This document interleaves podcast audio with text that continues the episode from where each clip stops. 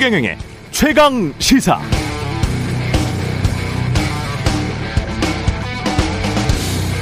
네, 선거 공영제라는 건 선거 비용의 일부 또는 전부를 국가가 부담해서 선거 공정하게 하고 돈 없는 유능한 후보도 당선될 수 있게 하려는 제도입니다. 이번 대통령 선거에 출마하는 후보자는 1인당 513억 900만 원까지 선거 비용을 사용할 수 있는데 513억 900만 원까지 유효 투표 총수의 15% 이상 투표한 후보자는 선거 비용 전액을 보전받게 됩니다. 513억 쓰면 513억 그대로 돌려받는다는 이야기입니다. 그러니까 지금 상황을 한마디로 요약하면 선거 비용도 우리 세금으로 내서 우리가 시간 내서 투표하려고 하니까 당신들의 유능함 또는 무능함을 검증해 보자. 토론 많이 하라고 유권자들은 요구하고 있고요. 그러니까 응 됐고 그건 우리 후보들끼리 알아서 할 테니까 유권자 당신들은 우리가 선전하는 것 홍보물 적당히 마사지된 기사 짤방 단순한 문구 말꼬리 잡는 논쟁 선언적인 공약 이런 것만 보고 적당히 찍어 어차피 선거란 게 그런 거잖아 라고 배짱 부리는 것 같습니다. 내부자들이라는 영화가 있었죠. 거기서 영화 배우 백윤식 씨가 대중은 개, 돼지라고 말하고 있습니다. 저 위 권력자들이 충분히 통제하고 조종할 수 있다는 뜻, 의미였습니다. 세금 내서 선거 비용 우리 돈으로 보전해주고 토론은 정치인들 하고 싶을 때만 최소한 우리가 이 나라의 주권자가 맞습니까? 유권자들이 다 어수룩한 호구들로 보입니까?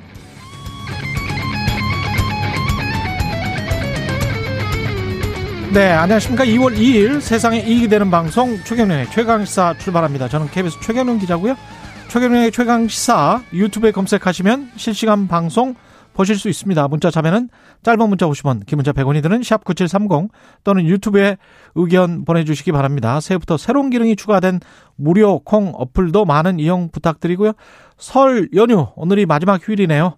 이번 설 연휴 어떻게 보내고 계십니까? 오늘 2부에서는 현근택 더불어민주당 이재명 대선 후보의 선대위 대변인 그리고 김병민 국민의힘 윤석열 대선 후보의 선대본 대변인과 이번 설 연휴 밥상머리 민심 그리고 예, 두 후보들의 논쟁, 정치적인 논쟁 들어보겠습니다.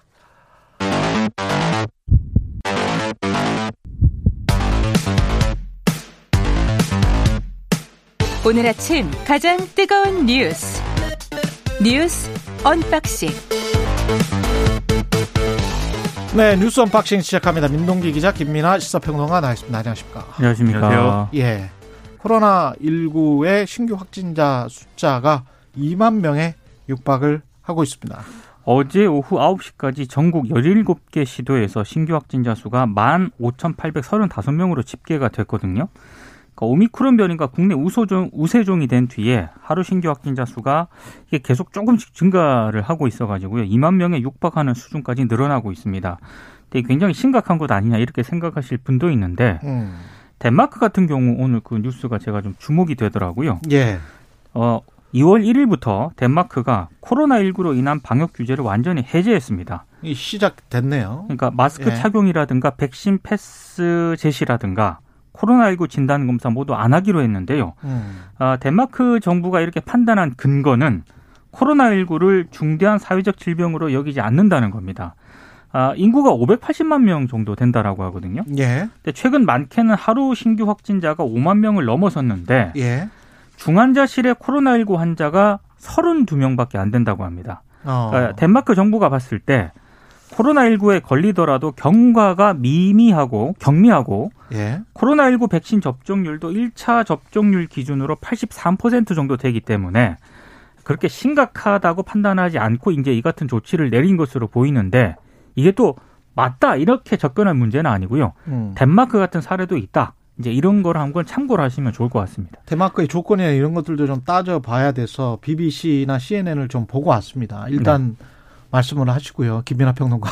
네, 역시 또 외신을 보셔야 됩니다. 예. 외신 보고 올줄 확인, 알았습니다. 확인을 좀 해봐야 될것 뭐, 같아서. 네. 버리고 보고 뭐 예. 네, 뉴스를 봐야 되는 겁니다. 예, 어느 정도 지금 상황인지 좀 봤는데 80% 인구 5살 이상 네. 80% 인구가 다 맞았어요. 백신을. 아. 2차 접종까지 완전 접종을 했고 그러니까 우리보다는 우리는 성인 인구의 80% 이상은 되는 건데 그렇죠. 여기는 지금 5살 이상이에요. 5살 이상은 80% 이상이 다 맞았고 그리고 그 세 번째 부스터샷까지 추가 접종까지 한 인구 수도 60%가 지금 넘어가고 있습니다. 한국 같은 경우는 추가 접종을 한 게 2,720만 정도 되더라고요. 네네. 그러면 60%가 조금 안 되죠. 그러니까 사실은 성인 인구 기준으로만 놓고 보면 2차 완전 접종률, 2차 완전 접종률이라고 하기는 힘들죠. 이제 3차 부스터샷이 남았으니까 2차 접종률까지는 우리가 거의 비슷한 거예요. 네. 근데 여기가 다른 거는 이상하게 5살 이상까지도 다 맞췄나 봐요. 여기는 원래부터.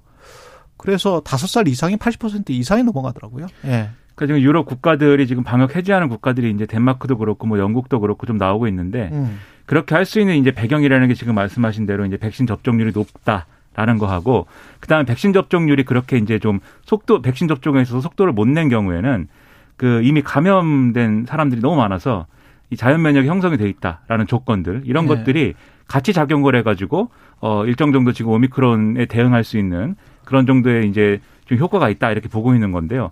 또 한편으로는 백신 의무화를 추진하는 국가도 있어요. 이게 독일이라든가 오스트리아든가 이런 국가들은 지금 백신 의무화를 추진을 하는데 그게 이제 정치권에서 이제 뭐 찬반 논란 이런 걸로 지금 그렇죠. 이제 지금 시끄러운 그런 분위기거든요. 사실은 바이든 대통령도 백신 의무화를 그렇죠. 추진했었죠. 근데 이제 법원이랄지 국회에서 강력한 반대 부딪혔고요. 그렇죠. 그 미국의 경우에는 지금 이제 백신 접종이 원활하지 않게 됐기 때문에 미국은 지금도 이제 확진자가 계속 급증하고 있는 국면이고 이게 또 의료 체제에 부담을 주고 있어서 지금 뭐 2월 뭐 다 지나갈 때도 뭐 이게 정점에 이르를지 이제 지금 뭐 얘기하기 어렵다 이런 반응 또 나올 정도입니다.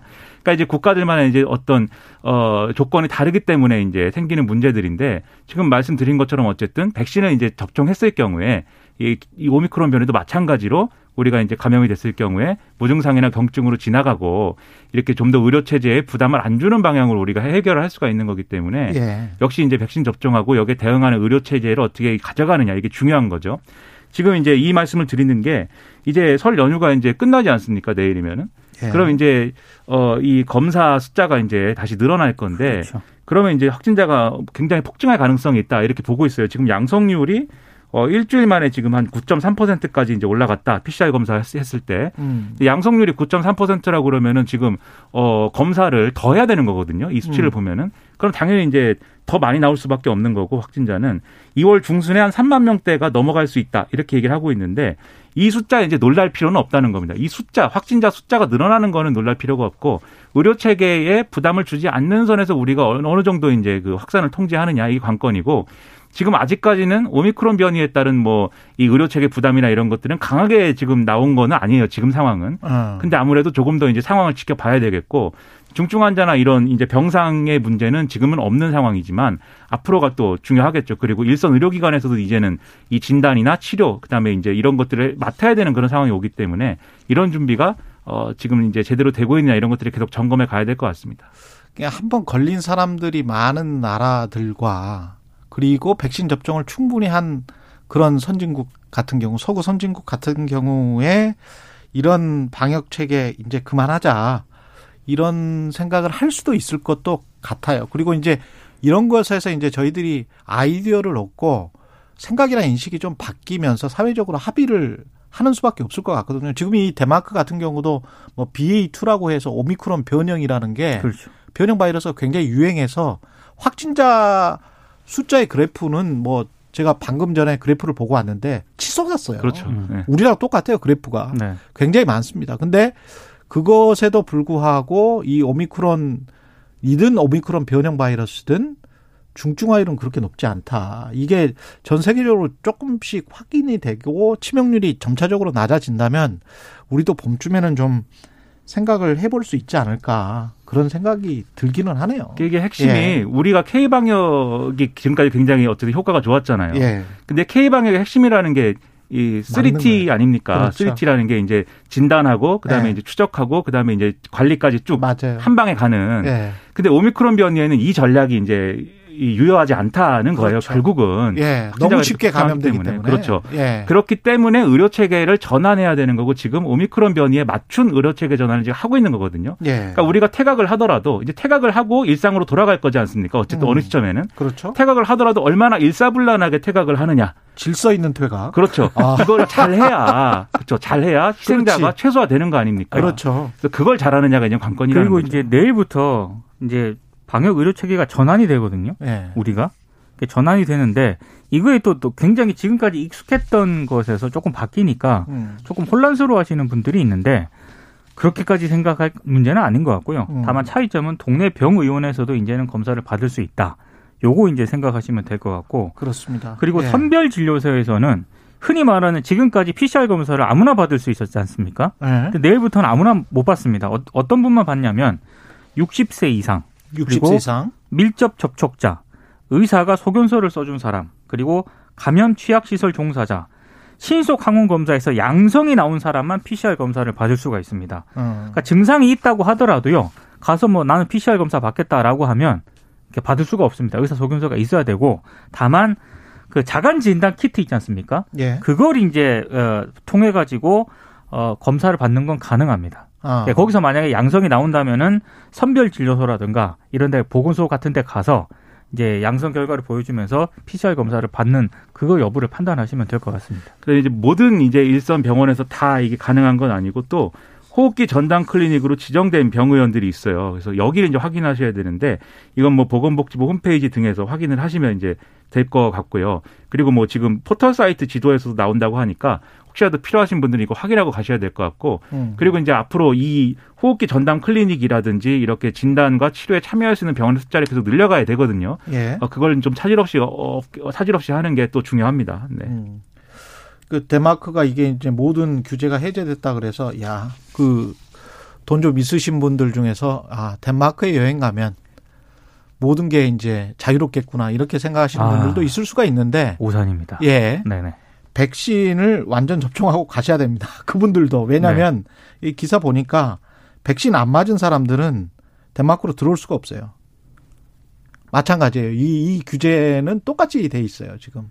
그래서 그런 것들도 참고를 하시라. 결국은 덴마크 같은 나라도 백신 패스 앱을 깔아서 그걸 다 식당이랄지 이런 곳에 가서 보여주고 했던 그 절차들이 계속 있었고 유럽의 대부분의 나라들은 아직도 우리랑 지금 똑같이 하고 있는데 덴마크하고 지금 아일랜드, 프랑스, 네덜란드 이런 나라들이 조금 다른 움직임을 보이고 있는 거죠 지금. 그러니까 예. 기본적으로 백신을 많이 맞은 나라가 음, 어, 이런 식으로 조금 이렇게 달리 생각해. 다른 어떤 그런 조처를 취하는 그리고 우리랑 생각이나 인식 문화가 좀 다른 측면도 있- 있는 것 같아요. 처음부터 이 사람들은 마스크 쓰기를 좀 거부했었죠. 예, 네. 꺼려하고 네. 그랬었잖아요. 예. 마스크 쓰면 오히려 유별난 예. 사람이다 이렇게 생각하기도 하고 했으니까 예. 문화의 차이도 있을 예, 텐데 문화의 차이도 있습니다. 저는 뭐 여행은 생각도 안 하고 있고 네, 편의점에 가서 네, 그 요구르트나 사 먹는 걸로 전뭐 연휴 때도 가만히 예. 있었습니다. 예. 네. 아, 그리고 이제 제가 오프닝에서도 언급을 했습니다만은 토론을 너무 안 하는 것 같네요. 양자 토론이 일단 무산이 됐거든요. 예. 이재명 후보와 윤석열 후보 간의 양자 토론이 무산이 됐는데 KBS 최강 시사는 공정한 방송이니까 예. 양쪽의 입장을 공정하게 전해드리겠습니다. 이따 그리고 저 현근택, 네. 김병민 두 대변인이 나와서 또 양쪽 입장을 잘 전달을 할 겁니다. 네. 예. 국민의힘은 토론에 필요한 자료를 지참하자는 주장에 민주당이 반대를 했다. 음. TV 토론을 위한 실무 협상에 참석하지 않았기 때문에 토론이 불발됐다 이런 입장입니다. 그리고 이재명 후보를 향해서 아직 자료 없이 하는 토론을 고집하고 있는데 도대체 자료 없이 하는 후보 토론이 전례가 있느냐? 왜 고집을 부리느냐? 성일정 의원이 이렇게 좀 비판을 했고요. 어, 민주당은 좀 전혀 다른 얘기를 하고 있습니다. 박찬대 민주당 선대위 수석 대변인이 어, 논평을 냈는데 처음부터 자료 없이 토론하자고 주장한 건 국민의힘이다. 그래서 민주당이 무자료 토론이 좋다고 하니까 갑자기 메모 정도는 가지고 들어가자고 말을 바꿨고 또다시 메모가 아니라 자료를 가지고 들어가야 한다고 우긴 것도 국민의힘이었다. 국민의힘은 애초부터 토론할 뜻이 없었다 이렇게 비판을 하고 있습니다. 서로 간에 지금 말이 달라요. 완전히 왜 다릅니다. 토론이 무산됐는지. 네. 예. 근데 뭐 말이 다른 것처럼 느껴지는데 결국은 실체적인 건 뭐 뭡니까? 하나겠죠. 네. 이게 맥락을 전체를 보면은 결국 어쨌든 양자 토론이 무산됐기 때문에 책임은 두 후보에게 다 있겠지만 제가 볼 때 좀 더 책임이 많은 쪽은 윤석열 후보 측인 것 같아요. 제가 볼 때 평론가가 왜볼 그렇죠? 때는. 왜냐하면은 지금 이제 어 사자 토론을 해야 되는 상황에서 굳이 양자 토론을 고집하면서 방송 3사 중계가 안 된 부분부터 이제 그때까지 이제 여기 이 자리에서도 많이 말씀드렸는데 그 이후에 이제 그럼 양자 토론 어떻게 할 거냐 이 협상 과정에서 논, 논쟁이 됐던 게 그 부분입니다. 이 어, 주제별로 구획을 나누자. 그래서 우리가 어. 보통 하는 거 있잖아요. 뭐 한 뭐 30분은 뭐 이 안보, 뭐 그렇죠. 경제, 분야별. 그렇죠. 그렇죠. 뭐 후보 도덕성 예. 뭐 이런 거를 그 몇 분 몇 분 몇 분 이렇게 나눠서 이제 해야 되는 거지 않습니까? 예. 보통은 윤석열 후보 측이 이 칸막이 없애자고 그랬어요. 음. 그래서 일, 일종의 이제 이종 격투기처럼 이제 하는 것이 좋다. 그리고 윤석열 후보가 직접 뭐라고 얘기했냐면 그 국민들이 이제 굉장히 궁금해하는 사안에 대해서 어 좀 얘기하는 게 필요하다. 그래서 본인 관련 의혹하고 그다음에 이제 이재명 후보 관련 의혹을 주로 이제 얘기를 할 것이다라고 얘기를 했거든요. 예. 즉이 양자 토론에서는 주되게 얘기하고 싶은 게 국민의힘 쪽에서는 그러니까 대장동 문제하고 그다음에 최근에 성남 FC 관련 뭐 논란하고 그다음에 또뭐 이 김혜경 씨에 대한 무슨 뭐 황제 의전 뭐 이런 얘기를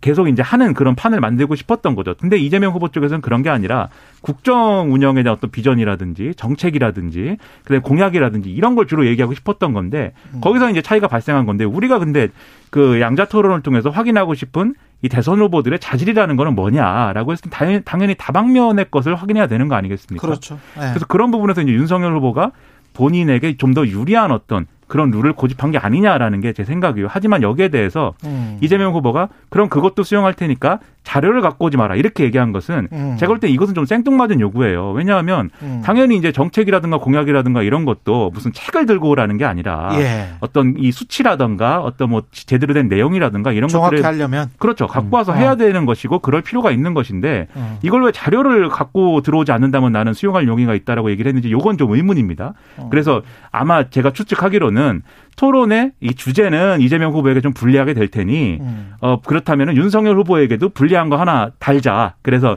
윤석열 후보는 아무래도 이제 정책이라든가 국정 운영 비전이라든가 이런 것들이 좀 부실하지 않느냐라는 이제 그런 평가가 있는 거잖아요. 정치 초보이다 보니까. 예. 그래서 윤석열 후보한테도 불리한 거 하나 조건을 달자 이렇게 접근한 것이 아닌가라고 생각이 되는데 그럴 건 아닌 거죠 제 생각에는 그래서 이제 음. 결국은 이렇게 무산된 것은 양 후보 모두의 책임인데 뭐 그 과정을 이제 되돌아보자면은 거의 8대2 정도로 윤석열 후보 측의 책임이 크지 않냐라고 저는 생각합니다. 근데 이재명 말씀하신 대로 이재명 후보 측에서 자료를 가지고 그러니까 그쪽에서 먼저 자료를 가지고 어 그쪽이라는 건 국민의힘이죠. 국민의힘에서 자료를 자료가 필요하다라고 했다가 아니 그 뭐 자유 토론을 하자고 했다가 다시 뭐 자료가 뭐 필요하지 않다고 했다가 자, 뭐 이게 왔다 갔다 하는 그런 것들 그것들을 그냥 다 받아줘 버렸어도 아무런 상관이 없을 것 같은 게 지금 주말 사이에 연휴 사이에 나왔던 것들에서 대장동 의혹 관련해서도 뭐 정영학 녹취록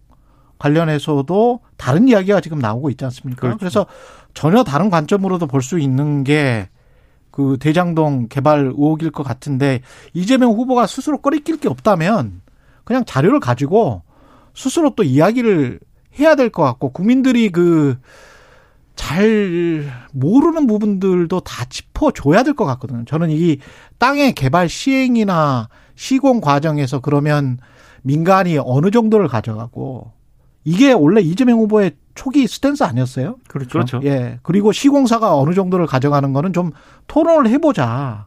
그러면 토론을 해야 된다고 봐요. 근데 이제 예. 어찌 됐든 지금 양자 토론은 무산이 되지 않았습니까? 예. 그래서 내일 예. 사자 토론이 진행이 된다라고 하고요. 어. 안철수 후보가 내일 사자 토론은 무자료로 한번 토론을 붙어보자 뭐 이렇게 또 제안을 했기 때문에 아니 그때 그 박근혜 후보 뭐 이정희 후보 나왔을 때도 그 토, 토론 자료를 슬쩍슬쩍 이렇게 아이패드 같은 걸 보고 태블릿 PC 같은 거를 봤었던 사람은 박근혜 후보 정도였단 말이죠. 근데 그게 이제 TV 화면에 다 비춰지기 때문에 그게 굳이 뭐 토론 자료를 오픈북으로 보고 안 보고 그래서 이 사람이 똑똑하다 안 똑똑하다 그걸 가지고 후보를 선택하는 기준이 될 수도 없다고 보고 그 태블릿 PC는 어차피 네, 예. 태블릿 PC는 그 당시에 박근혜 후보가 숨겨서 갖고 들어왔고 아 네. 그때 숨겼습니까? 숨겨- 가방 특, 특별한 가방을 제작해 가지고 아 예, 이렇게 투명한 재질로 원래는 들어오지 저 반입이 안 되는 거였어요? 그 전 통신 장비는 반입 안 됩니다. 네. 아, 종이로 통신 장비는 이런 반입이. 가능한데 그렇죠. 종이는 가능했죠. 예. 그렇습니다. 종이는 아. 규격이 정해져 있어요. 선관위 그 내용에. 예.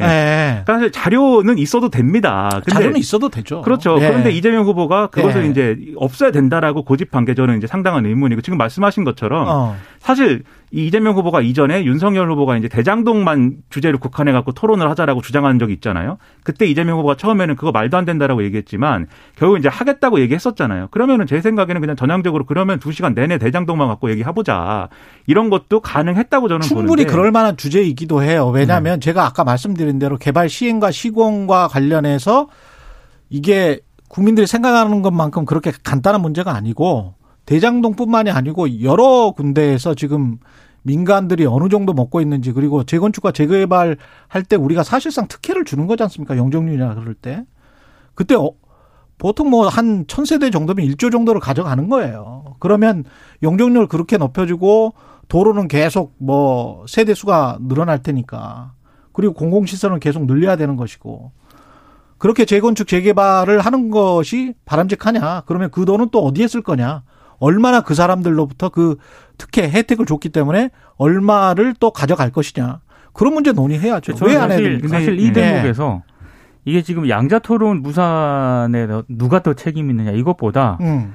법원이 가처분 그 결과 있지 않습니까? 예. 양자 토론 안 된다. 사자 토론 하라고 하- 했잖아요. 예. 근데 이걸 다시 이제 다시 이 국민의힘 쪽에서 양자 토론을 새롭게 이제 또 제안을 하면서 논의가 지금 여기까지 된 거 아니겠습니까? 어. 그래서 저는 그냥 사자 토론을 애초부터 진행을 했으면 별 문제가 없지 않았을까 이런 생각이 좀 듭니다. 토론하기가 이걸 이렇게 힘들어서야. 네, 그 얘기를 했는데 윤석열 후보가 그러면 제대로 뭐 검증이 안 된다고 얘기하면서 줄줄이 이제 얘기하면서 시작이 된 거예요, 네. 결국은. 그래서 결론적으로 이재명 후보가 그래서 자료 얘기를 한 건 아쉬움이 있는데 음. 근데 또 어떻게 또 이제 이 양자 토론에서 뭐 이재명 후보가 전향적으로 뭐 결단을 하면 모를까 또 어떻게 두 시간 내내 대장동만 가지고 검증을 하겠습니까? 그래서 예를 들면 대장동 의혹이라든지 이런 부분을 시간을 더 많이 주고 나머지 국정 비전에 대한 부분은 시간을 좀 줄이더라도 이런 방식으로 절충을 해갖고 합의를 하면 됐을 것 같은데 그게 왜 안 됐느냐 저는 이런 것들이 이제 아쉬운 것이고 그러니까 유혹이라고 생각하는 것도 서로 간에 지금 정영학 회계사 녹취록 에 나온 거 김만배 씨 그분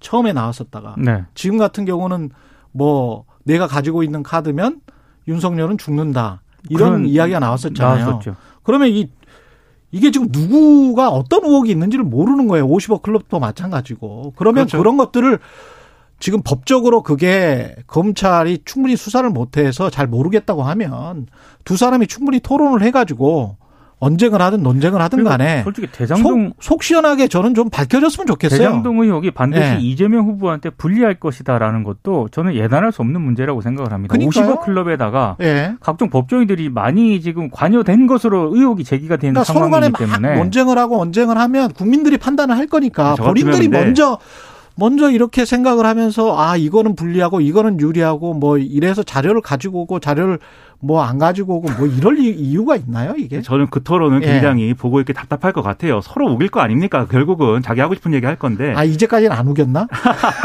그래서 사자 토론을 해야 그래서 됩니다. 예. 다른 주제까지 하는 게 좀 필요하다고 생각하는데 어쨌든 예. 어쨌든 결론이 이렇게 됐고 근데 이렇게 된 거에 대해서 어 예를 들면 윤석열 후보가 지금 예를 들면 양자 토론을 하는 거에 대해서 예를 들면 TV에서 중계를 할 수가 없다 종편이라든가 이런 데에서도 중, 중계할 수 없다라고 선관위가 판단하지 않았습니까? 이 선관위가 판 유권 해석 한 거에 대해서도 그게 친여 선관위여 가지고 양자 토론을 방송 중계를 못하게 한 것이다 이렇게 반응을 하고 그리고 또 양자 토론 이거 자신 없는 거 허세를 부릴 거면 왜 제안했냐 뭐 이렇게 반응하고 저는 윤석열 후보가 그럴 문제는 또 아니라고 생각하는 거죠. 예. 그 상당히 희한한 일입니다. 이것도 참. 음. 그냥 토론을 하세요. 토론 형식이나 토론 뭐, 뭐 어디에서 해야 된다 뭐 이런, 이런 거를 다 물리치고 제발 그냥 뭐 그렇게 뭐 누가 공정하지 않은 것 같다. 방송사들이 뭐 뭘 하는 것 같다. 뭐 이렇게 생각하면 AI 같은 걸 놓고 하시든죠. 아니 그 KBS 최경 기자를 데려오서 하면 돼요. 제가 KBS 예. 심야 토론도 매주 보고. 근데 AI도 텍스트는 인간이 쓰는데. 그 아니, 뭔가 주입을 해야 될 거 아니에요, 질문을. 우리는 예. 토론 프로그램을 방송사마다 일주일에 한 번씩 하고 있거든요. 예. 어 근데 이 토론을 후보들 대선 후보들 간의 토론 성사가 이렇게 어려워서야. 아니 그리고 보통 민주당 후보나 공화당 후보가 되면 미국 같은 대통령제 우리 똑같은 대통령제 아닙니까? 그러면 처음 타운홀 미팅부터 해가지고 제 생각에는 100, 100여 차례 정도 대중들한테 노출, 노출이 되는. 것 같은데 예. 그러면서 그 사람들의 내공과 그 사람들의 생각이 충분히 보여지는 거거든요. 충분히 보여지는 거예요. 그 사람들의 생각이. 그래야 나중에 속았네, 안 속았네, 원래 뜻이 그런 거였네, 실언이었네, 망언이었네, 아니었네, 원래 의도였네, 이런, 이런 불필요한 그 논쟁이 없어지는 거죠. 집권을 한 이후에도. 충분히 본인 생각을 또- 드러내야죠. 또 미국 언론들은 그 대선 후보들의 발언을 또 실시간으로 팩트 체크도 하지 팩트? 체크도 하고. 네. 그, 예. 런 것들이 꼭 대통령제 아니더라도 내각제인 영국도 그냥 의회 일상 활동의 토론이잖아요. 예. 그냥 그 이 야당 당수와 총리가 바로 그 면전에서 일어나 가지고 바로 이제 토론을 자료를 갖고 하지 않습니까? 격하게 하더라고요. 그렇죠. 네. 그리고 그걸 또 공영방송 BBC가 팩트 체크 또 나름대로 그렇죠. 합니다. 또 그런 시스템도 있는데 이번 같은 경우에 윤석열 후보한테 가장 제가 아쉬웠던 점은 27일에 지상파 3사에서 제안을 했을 때 그러니까. 그렇죠. 네. 그때 안 받았잖아요. 네. 그때 안 받고 이제 이게 시간이 질질 끌면서 이렇게까지 갔는데 언론인의 입장에서 이건 굉장히 좀 안타까운 게 이런 식으로 하면 그 정치인들 맘대로 이제 앞으로 하는 거예요. 그렇죠. 언론의 기능은 없어지는 겁니다. 음. 이렇게 되면 지상파 3사가 27일 날에 하자라고 했으면 그냥 하는 게 맞는 거였어요. 그게 그것부터 잘못됐다고 저는 봐요. 왜냐하면 언론과 정치의 관계에서 계속 언론을 더 애속적으로 만들어버리는 특히 대선 기간에 마저 이러면 대선 기간에는 그래도 언론 눈치를 보지 않습니까? 그렇죠. 집권한 다음에는 어떻게 될지는 모르겠습니다만은 이런 식의 대통령제를 가져가려고 한다면 그거는 아니라고 봅니다. 예. 그러니까 이 토론을 둘러싼 협상과 예. 잡음이 아마 유권자들이 볼 때는 아 저게 예를 들면 윤석열 정권, 예를 들면 이재명 정권에서 저런 일이 일어나겠구나 음. 국정 운영에 있어서도 그렇죠. 그렇게 평가를 할 겁니다. 예. 음악 한 곡 듣고 갈까요? 아니면 그냥 갈까요? 아, 그냥 가요? 예. 예. 음악 틀 시간이 없어요 예, 우리는. 음악 틀 시간이 없을 것 같아요. 어, 저도 지금 시계를 보고 깜짝 놀랐습니다. 예, 네. 36분이네, 37분이네. 윤석열 후보는 사드 추가 배치를 하겠다는 거죠? 지금 그러니까 이게 두 번째 말하는 겁니까? 이게 지금 윤석열 예. 후보가요. 지난 1월 30일에 페이스북에 예. 사드 추가 배치 이렇게 여섯 글자 공약을 올렸거든요. 음. 그러자 이거 안보 포퓰리즘이다. 이제 민주당이 좀 비판을 했습니다. 근데 어제 윤석열 후보가 사드를 포함한 중층적 미사일 방어망을 구축을 해서 수도권과 경기 북부 지역까지 북한의 핵 미사일 위협으로부터 우리 국민의 안전을 확실히 지키겠다. 다시 이제 사드 얘기를 언급을 했습니다. 그러니까 최근 북한이 이른바 그 도발을 계속 하고 있지 않습니까? 그래서 보수 지지층을 좀 결집하는 그런 의도가 있는 것 아니냐 이런 좀 해석이 나오고 있는데 윤석열 후보가 뭐 그렇다고 무작정 뭐 사드만 배치하게 추가 배치하겠다는 그런 얘기를 한 건 아니고요. 아, 다만 북한 비핵화 진전에 발맞춰서 이를테면 뭐 불가역적인 비핵화 추진으로 국제사회 핵사찰 등을 수용을 한다면 북한의 사회 간접 자본 건설이라든가 경제 발전을 위한 협의를 즉각 시작하겠다 이런 얘기를 했는데 어. 민주당과 이재명 후보는 굉장히 무책임하다라고 좀 비판을 했습니다. 아, 특히 이제 사드라고 하는 게 에, 브룩스 전 주한미군 사령관 발언, 이 사령관 같은 경우에는 지난 2022년 언론 인터뷰에서 한국은 사드 추가 배치가 필요 없다 이런 인터뷰를 한 적이 있거든요. 그래서 이재명 후보나 민주당 쪽에서는 이 인터뷰 기사 등을 이제 인용을 하면서 어, 좀 윤석열 후보가 좀 무책임하게 좀 어, 비판 저기 이 선동을 하고 있다 이런 취지로 좀 비판을 하고 있고요. 어, 또 이렇게 비판을 하니까 윤석열 후보가 사드는 공공용 무기, 무기가 아니다. 일종의 방어용 무기를 구축하는 거를 전쟁 광이라고 표현하는 것은 좀 안보를 포기하는 것이다라고 좀 비판을 했는데 어제 민주당 쪽에서 내놓은 자료를 보면은요. 어, 이 사드 같은 경우에는 40km 이상에서만 요격이 가능하지 않습니까? 근데 지금 수도권 방어에서는 한계가 뚜렷하다 이런 주장을 하고 있습니다. 최근에 북한이 시험 발사한 KN-23 같은 경우만 하더라도 20km 이하 고도로 지금 날아오고 날아오거든요. 그러니까 사드로 못 막는다라고 하는 게 민주당의 반박입니다. 그러니까 이 사드는 이제 도입할 때 그 논쟁 많이 했는데 북한의 남한을 겨냥한 이제 북한의 미사일을 막을 수 있는 거냐 이걸 가지고 이제 기술적인 논쟁을 많이 했어요. 그랬죠. 이 고고도 방어를 하는 그렇죠. 수단이기 때문에. 음. 근데 어쨌든 뭐 중층 방어가 필요하다고 하면은 뭐 사드를 활용해 가지고 뭐 북한의 미사일 예를 들면 고각 발사를 해 가지고 뭐 어, 핵폭탄을 뭐 이 서울에다 떨어뜨린다 뭐 이런 시나리오를 짰을 때 뭐 그걸로 할 수 있는 거냐 이런 건 뭐 기술적으로 논쟁을 하면 되는데 저는 이제 이게 실제적으로 사드를 추가 배치한다라고 했을 때 추가 배치를 어떻게 하는지는 좀 들어봐야 됩니다. 왜냐하면 이 사드는 배치할 때도 미국이 미국의 국익을 이제 판단, 국익을 위주로 판단을 해서 우리나라 정부하고 협의해 가지고 한국의 주한미군 기지에 배치한 거잖아요. 예. 그러니까 미국이 결정한 거거든요. 음. 그러면 사드를 우리가 추가 배치하자고 할 때는 어떻게 해야 되는 거냐? 미국 미국 정부에 뭐 사절을 보내 가지고 추가 배치해달라고 하는 것인지 아, 아니면 사드를 사오는 것인지. 근데 아마 안 팔 걸요 사드를 그렇죠. 이 최첨단 무기일 테니까. 그렇죠. 그러면 어떻게 추가 배치하는 거야? 추가 배치하는 방법이 운용을 우리가 할 수 있을지는 모르겠습니다. 그 논쟁이 있을 거예요. 예. 이제 운영은 이제 우리가 할 수도 있는데 음. 근데 아무튼 이게 뭐 어떻게 되는 건지에 대한 논쟁이 있을 것 같아서 어떻게 추가 배치를 하는지를 윤석열 후보가 정확하게 얘기해 줄 필요가 있을 것 같고. 처음에 우리가 사드 그때 2015년 그 논쟁을 할 때 기억을 해보면 미국 미사일의 방어 체계 안에 들어가는 것이기 때문에 그렇죠. 그래서 중국이 반발한다는 거였거든요. 그렇죠. 실제로 반발을 했었고요. 예, 그래서 우리 독자의 무슨 뭐 미사일 방어 체계를 개발을 하든지 그게 이제 미국이랑 상관이 없으니까 그럼 이제 북한만을 상대로 하는 거니까. 근데 이제 그때 논쟁은 미국 미사일 방어 체계 내로 들어가는 어떤 시그널을 중국에 주는 것이다. 그리고 레이더를 북한 쪽으로 한다고 했는데 그거는 뭐 시그널 자체를 신호 체계 자체를 슬쩍 방향만 틀면 중국 쪽도 감지가 된다. 군사 시설까지 다. 그렇죠. 그래서 네. 중국 쪽이 계속 그렇게 반발을 했던 것이고 그 문제는 기술적으로도 아직 안 풀린 것 같고 그 다음에 이제 수도권 이야기를 사드로 하기에는 그때 나온 이야기는 장사정포, 수만포도 막지를 못하는데 이게 지금 사드 우리가 미사일 걱정을 수도권에서는 그렇게 할 물론 2중, 3중으로 막으면 좋겠지만 그 당장의 장사정포나 뭐 이- 진짜 전쟁이 일어난다면 그런 것들 때문에 이게 어떤 무의미한 논쟁이 아닌가 그런 이야기도 있었습니다. 사람들이 예. 잘 모르는데요. 한국형 미사일 방어 체계도 있습니다. 그럼요. 천궁이라고. 그렇죠. 천궁이 있죠. 네. 예. 그리고 이제 수도권의 경우에는 패트리어트 3나 뭐 이런 것 동원해 가지고 이제 요격 시스템이 있는데 지금 말씀하신 또 장사정포나 이런 거의 경우에는 윤석열 예. 후보는 뭐 한국형 아이언돔을 구축한다 뭐 이런 얘기도 해요. 어. 그러니까 그거에 대비한 무슨 또 나름의 무기 체계를 만들겠다라는 건데 그 좋은 그 얘기죠. 이게- 그런. 근데 예. 이게 현대전이라는 게 예. 이게 우리가 사고 실험하듯이 어. 사고로 전쟁하는 체제거든요. 그래서 예를 들면 사드를 미국이 여기에 갖다 놨다고 했을 때 중국은 나름대로 그럼 우리는 뭘 개발해야겠다 이런 게 있는 거고 마치 시뮬레이션 게임 하듯이요. 그렇죠. 예. 우리가 예를 들면 삼축 체계로 뭐 원점 타격이나 이런 걸 상정했을 때 북한은 음. 그걸 피하기 위한 무기 개발을 또 하는 거고 북한이 그걸 피하기 위한 무기 개발하면 또 우리가 거기 맞춰 가지고 또 방어 수단을 마련해야 되는 거고 끝없이 하는 거거든요. 그럼 결국은 이렇게 끝없이 하는 국방비 지출이라든가 이런 것들을 계속 용인할 것이냐. 전체적인 철학이 뭐냐를 갖고 얘기를 해야 되는데 윤석열 후보가 얘기하는 거는 그래서 결국은 어떻게 하자는 거냐면 이 북한이 불가역적인 비핵화를 가시적으로 보여주면 경제 번역, 경제 협력이나 이런 것들을 통해서 공동의 번역을 모색해 보겠다 이거잖아요.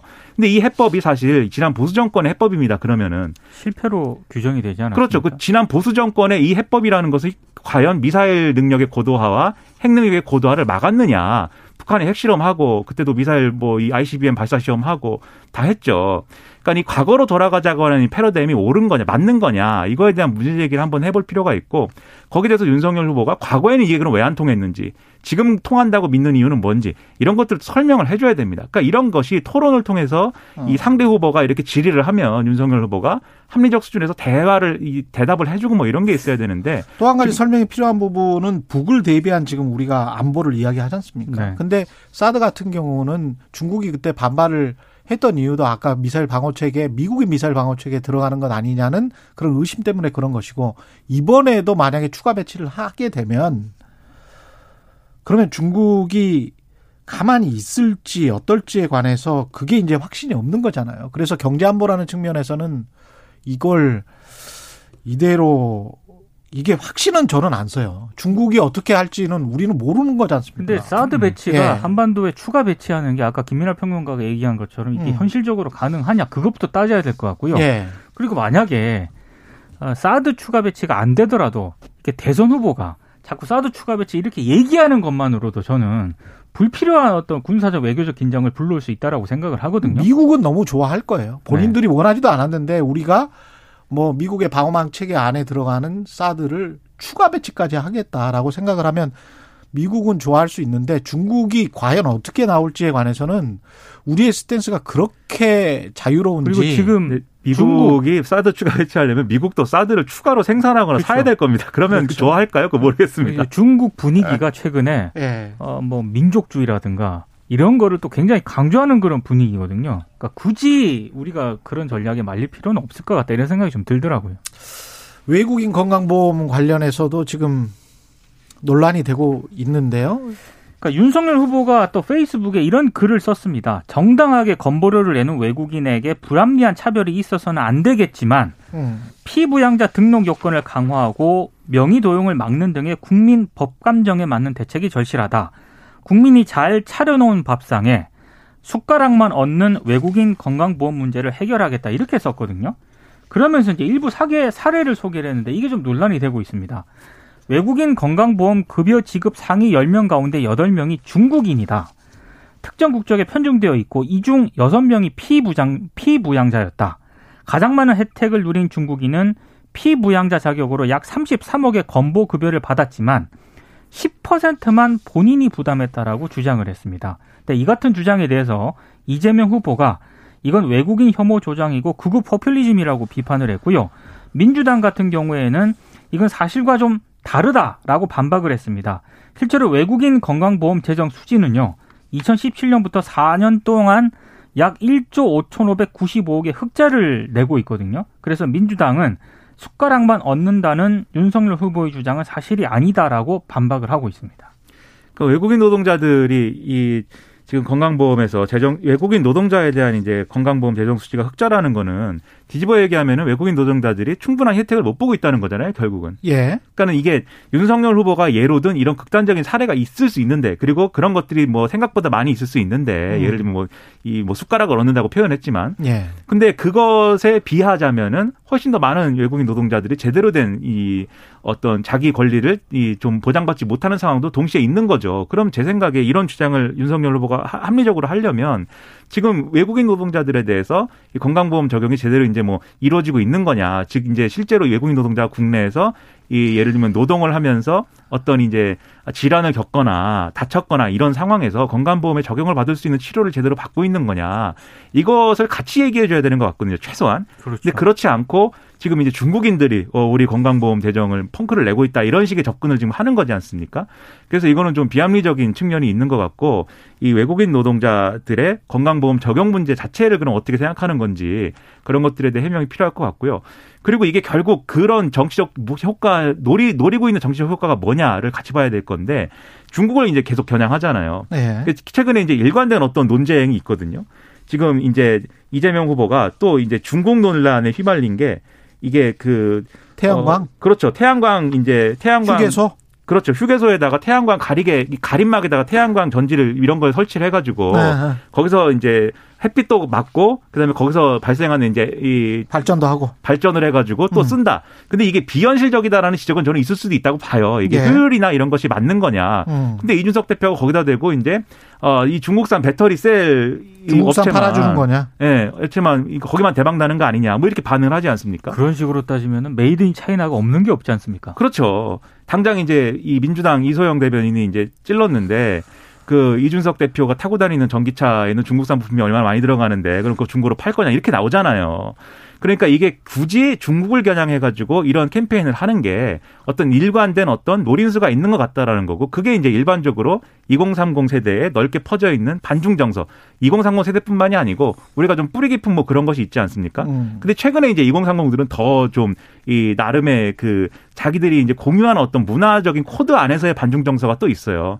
그런 걸 겨냥하고 있는 움직임이기 때문에 이게 맞는 거냐 좀 상당 의문입니다. 사실 건강보험도 과다 이용하는 사례가 극히 있죠 일부. 근데 이거는 근데 그- 직장인과 지역가입자들 사이의 갈등, 그다음에 지역가입자 안에서의 또 갈등 그렇죠. 이게 주된 거 아니었어요? 그 국적인 문제는 아니고요. 예. 그런 어떤 제도적인 미비 그걸 보완을 해야 되는 문제지. 그렇죠. 지역가입자들도 뭐 외제차 타고 다니는데 직장가입자로 뭐 그렇죠, 그렇죠. 어떻게 해가지고 네. 뭐 하는 그런 문- 사례들이 문제가 많았었잖아요. 그런 것도 그렇고 그다음에 이제 중국이 중국과의 수출입이나 뭐 이런 거는 너무나 잘 알고 계시기 때문에 중화권 전체로 따지면 뭐 우리가 30%가 넘는데 이런 논의를 할 때 선거 캠페인의 논의를 다른 나라들도 다 보고 있지 않습니까? 미국이나 중국도 다 보고 있는데 저는 이제 국익이라는 차원에서 계속 좀 부탁드리는 거는 집권을 하고 나서도 똑같은 말을 할 수 있는가를 조금 생각해 보시고 말씀해 주셨으면 좋겠어요. 집권하고 나서 똑같은 말을 내가 할 수 있다. 한국의 건강보험은 중국인들 때문에 이렇게 황폐화됐다라는 말을 대통령이 되고 난 다음에 하면 이건 외교 문제가 됩니다. 어우, 심각한 문제. 심각합니다. 이건 정말 심각해요. 그리고 뭐 태양광을 어 이 설치를 하겠는데 그게 중국 한테만 도움이 되는 거다. 지금 우리가 중국 전체 홍콩이랄지 중국 중화권 전체 무역 흑자가 최대로 많이 나는 쪽이 그쪽이에요. 그럼 우리가 지금 수출입해 가지고 최대로 많이 나는 쪽 중국과 미국을 아니 왜 이런 이야기를 계속 그 선거 캠페인 때 하면 그냥 끝난다라고 생각을 하는 건지 음. 이거는 아닌 아닌 것 같거든요. 이번 선거는 집권, 예. 집권 후에도 똑같이 이 말을 할 수 있다면 그거는 철학인데 집권 후에는 이 말 절대 못 해요. 이런 말은 절대 음. 못 해요. 이번 선거는 마치 예. 그런 게 당연한 듯이 치러지고 있는 것 같아요. 그냥 예. 이렇게 뭐 여야 후보 다 공히 예. 그냥 막 이렇게 어 사람들이 원하는 어떤 말, 원하는 어떤 정책, 원하는 공약을 하면 음. 그것이 표로 이제 연결이 될 것이고 음. 그러나 과연 집권 후에도 그런 이제 공약이나 이런 거 다 지킬 수 있는 거냐 늘 제기되는 의문이지만 이번에 특히 이제 더 크게 제기되고 심지어는 안 지킬 게 뻔하다라는 게 되게 당연한 것처럼 얘기되는 것 같습니다. 이재명 후보의 부인 김혜경 씨의 황제 의전은 논란되고 있습니다. 이게 지금 국민의힘 쪽에서 의혹을 제기하는 건데요. 예. 어, 김혜경 씨가 경기도 공무원에게 사적인 지시를 내린 것 아니냐 이런 의혹입니다. 이건 관련 내용은 채널A가 보도를 했는데 보도 내용이 이렇습니다. 도청 비서실 소속 7급 공무원 A씨가 있는데 지난해 4월 5급 공무원 배모 씨의 지시로 이 김혜경 씨의 병원 방문 문진표를 세 차례나 대신 작성해서 출입 허가증을 받았다 이런 내용이고요. 어. 그리고 처방받은 약을 대신 받아 전달을 하고 어, 김혜경 씨 아들의 퇴원 처리도 도맡은 것으로 전해졌다 이런 내용입니다. 이 채널A 보도에 대해서 어, 5급 공무원인 배 씨가 허위 사실이라고 강하게 부인을 했는데 근데 그러면서도 채널A 보도에 따르면 이 배 씨가 어, 공무원 A 씨에게 잘못했다며 사과하고 싶다는 문자 메시지를 보낸 것으로 알려졌다 이런 내용의 보도인데요. 어. 관련해서 국민의힘이 이재명 후보 부부의 입장 표명을 촉구를 계속 하고 있는 그런 상황인데 예. 여기서 좀 들여다봐야 될 거는요.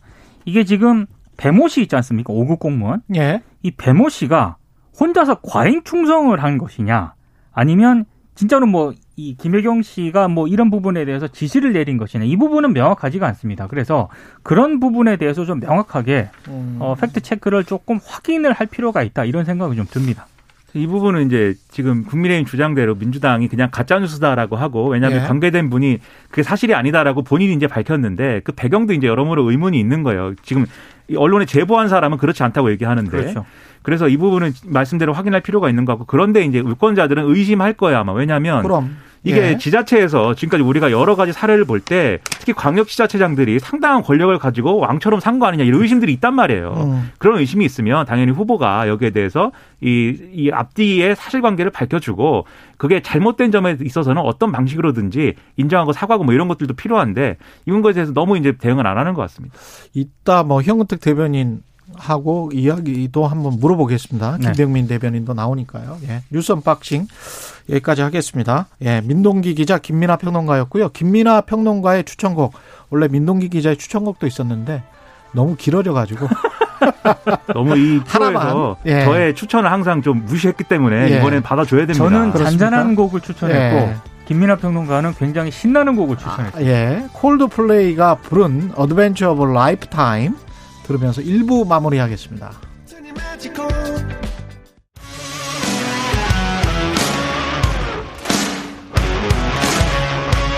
오늘 하루 이슈의 중심 최경영의 최강 시사. 네, 이번 설 연휴 마지막 날이 밝았습니다. 대선 앞둔 연휴 최대 밥상머리 민심 뭐였을까요? 궁금합니다. 이재명 더불어민주당 대선 후보와 윤석열 국민의힘 대선 후보 간의 토론이 불발된 이유도 정확히 좀 알아봐야 되겠습니다. 예. 현근택 민주당 선대위 대변인 김, 김병민 국민의힘 선대위 대변인 모셨습니다. 안녕하세요. 예, 네, 안녕하세요. 안녕하세요. 예. 어떻게 두 분은 설 연휴 어떻게 보내셨습니까? 이렇게 보내고 있습니다. 계속 일하셨어요? 아, 힘, 힘드셨겠다. 계속 일을 하셨던 것 같고 저도 예. 어제도 윤석열 후보 또 강화도 일정부터 다 따라다녀야 아, 되죠. 예, 예, 현장에서 다니고 있습니다. 저보다 배는 바쁘시네요. 저는 뭐 형무적 대변인도 다 따라다니죠. 이틀은 뭐 아니 예. 따라다니는 안 했고요. 예. 이틀은 이제 대변인 당번이라 했고. 아, 대변인 예, 당번이도 있군요. 당번 제가 돌아가서 그다음에 예. 나머지는 뭐 저, 저는 또 개인적으로는 또 우리 오늘 아버지 생, 저, 재산 날이라. 아. 명절 길... 지내고, 뭐 개인 아. 사정도 좀 보내고 있습니다. 개인 사정. 그렇군요. 아유, 설 연휴에 마지막 날에 또 나와주셔서 감사하고요. 일단 뭐, 민심이라는 거를 누구 뭐 다른 사람들한테 물어볼 수는 그럴, 그럴 시간도 없었겠습니다. 근데 이제 어떻게 파악하고 계신지 당에서는. 네. 예. 그 짬을 내서 사람들 안부 인사도 전하고 음. 또 잠깐 잠깐 어, 정치에 조금 떨어져 계신 국민분들을 음. 뵈면 여전히 부동산 문제 얘기를 많이 하십니다. 부동산. 또, 어, 저희 같은 경우는 아이들이 좀 어리거든요. 이제 3월 달 입학을 앞두고 있는 또 이사철이기 때문에 여전히 전세라든지 부동산 집값 뉴스를 보면 부동산 집값이 떨어지는 것처럼 보도가 되는데 실제 부동산에 가보면 또 체감할 정도로 부동산 가격 하락이 일어나지는 않고 있어서 음. 이 문제가 여전히 매 명절마다 계속되고 있는 게 아닌가 싶고 증시 문제도 요즘 주가가 많이 빠지고 있으니까 그렇죠, 그렇죠. 아무래도 경제 문제에 좀 많이들 민감해 하시는 게 아닌가 싶고요. 이 모든 일이 결국 대통령 후보자의 공약이라든지 그 대선으로까지 연결되는 게 이번 설에서 제가 체감했던 민심이 아닌가 싶습니다. 맞습니다. 경제 문제는 정말 관심 그렇죠. 많은 것 같습니다. 네, 아마 네. 먹고 사는 문제인 것 같습니다. 예. 저도 뭐 이제 조카들이 결혼하거나 이럴 때 됐는데 말씀처럼 뭐 집을 어떻게 구하느냐 이런 음. 문제도 있지만 결국은 어, 취업이라든지 아니면 뭐 예를 들어 뭐 이게 설 때는 이제 가족끼리 그런 얘기를 하면 뭐 대부분 이제 가족 얘기를 많이 하잖아요. 그럼 누가 어디에 취직했다든지 못했다든지 아니면 어떻게 산다든지 뭐 사실은 정치 얘기는 그렇게 많이 하지 않았습니다. 그쵸? 주변 사람들은 예. 예. 어떻게 먹고 살고 있느냐, 어떻게 뭐 잘 되느냐 안 되느냐, 뭐 어. 대학은 잘 갔느냐 안 갔느냐 그런 문제들이어서 어, 결국 민생 문제, 경제 문제 그런 데 관심이 더 많은 것 같습니다. 사실은 이제 정치 고관여 하는 사람들은 이제 선거에 굉장히 관심이 많지만 그런 분들은 어느 정해진 분들이고 맞아요. 예, 그분들은 정해... 이미 또 투표 의향이 확실한 분들이잖아요. 그렇죠. 예. 그러니까 굳이 뭐 정치 얘기를 안 해도 그분들은 정해지는 것 같고 대부분의 사람들은 예, 먹고 사는 문제에 제일 관심이 많다 이렇게 예. 보는 것 같습니다. 양자 토론을 기대하는 분들도 많았는데 결국은 이제 무산됐는데요. 언론에 나온 보도들만 아까는 이제 쭉 짚어봤습니다만은 이게 실제 속내가 어떤 어떤 것이었는지 어떤 과정을 거쳐서 이게 무산된 건지 네. 각당 입장이 달라서 아마 저는 협상하는 분들이 꽤 고충이 컸을 거라고 생각합니다. 음. 우리 쪽엔 성일종 단장이 협상을 그렇죠, 나섰고 그렇죠. 민주당은 박주민, 박주민 단장이 나섰고요. 예. 어, 애당초에 뭐 우여곡절들이 있었는데 하기로 한 것 아닙니까? 예. 하기로 했던 결정적인 계기는 사자 토론 2월 3일에 하자. 이것도 할 테니까 양자 어. 토론도 어. 하자 이렇게 정리가 된 겁니다. 예. 근데 이제 이 내용에 대한 결정을 두고 나서 민주당의 박주민 의원이 굉장히 많은 좀 부담감을 갖지 않았는가 싶어요. 특히 어. 이재명 후보 지지자들 입장에서는 아니 사자 토론만 하지 왜 양자 토론을 하겠다고 하는 거냐 이런 메시지들까지 좀 있었던 것 아니냐 목소리들이 전해지고 있는 건데 어. 이 양자 토론을 구태여 무산시킬 이유가 있었겠는가라는 생각이 들기도 합니다. 예. 성일종 의원 같은 경우는 마지막 순간까지도 양자 토론하기 위해서 국회에서 끊임없이 기다리고 있었는데 어. 별다른 메시지가 없었다라는 얘기들을 하고 있거든요. 무산시켰다는 그러니까, 게 이제 민주당이 무산시켰다. 그러니까 민, 거의 모든 것들이 처음에는 이 대장동에 관련된 것들을 회피하는 듯한 모습을 보이지 않았습니까? 음. 주제를 나눠서 하자 이렇게 얘기를 했으니까.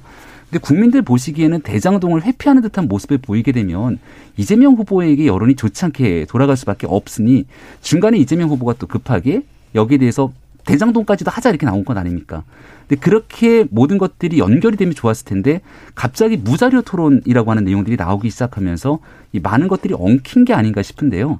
국민들께서 양자 토론을 통해 그두 후보에게 사실상 묻고 싶은 많은 것들을 좀 듣고 싶을 텐데 저는 뭐 시간이 아직 남아 있으니 좀 어. 충분한 협상을 통해서 양자 토론에 대한 남아 있으니까 예, 예, 기회들을 아니냐. 잡았으면 좋겠다는 생각입니다. 예, 현근택 대변인. 양자 토론은요 사실상 뭐 양쪽이 합의는 처음부터 했습니다만 음. 법원 결정으로 저는 사실상 좀 어려워진 국면으로 갔다고 봅니다. 지금 계속 지금 말씀하시는 당초 합의가 어떻게 돼 있었냐면요. 국정 전반에 대해서 설 연휴 전에 한다 이거였어요. 예. 근데 어디까지 저희들이 양보했냐면 31일 7시. 31일은 설 연휴 기간 중이죠. 설 그렇죠. 연휴 전은 아닙니다. 예. 그리고 주제도 관계없이 다 자유 토론으로. 그것도 보면 이제 국정 전반은 아니잖아요. 국정 음. 전반이라는 건 모든 분야를 하는 얘기인다는 얘기인데. 그리고 국민의힘이요. 이 토론에서 저희들이 방송 그 협상할 때 갖고 왔던 자료에 보면 자료 없이 주제 없이 하자.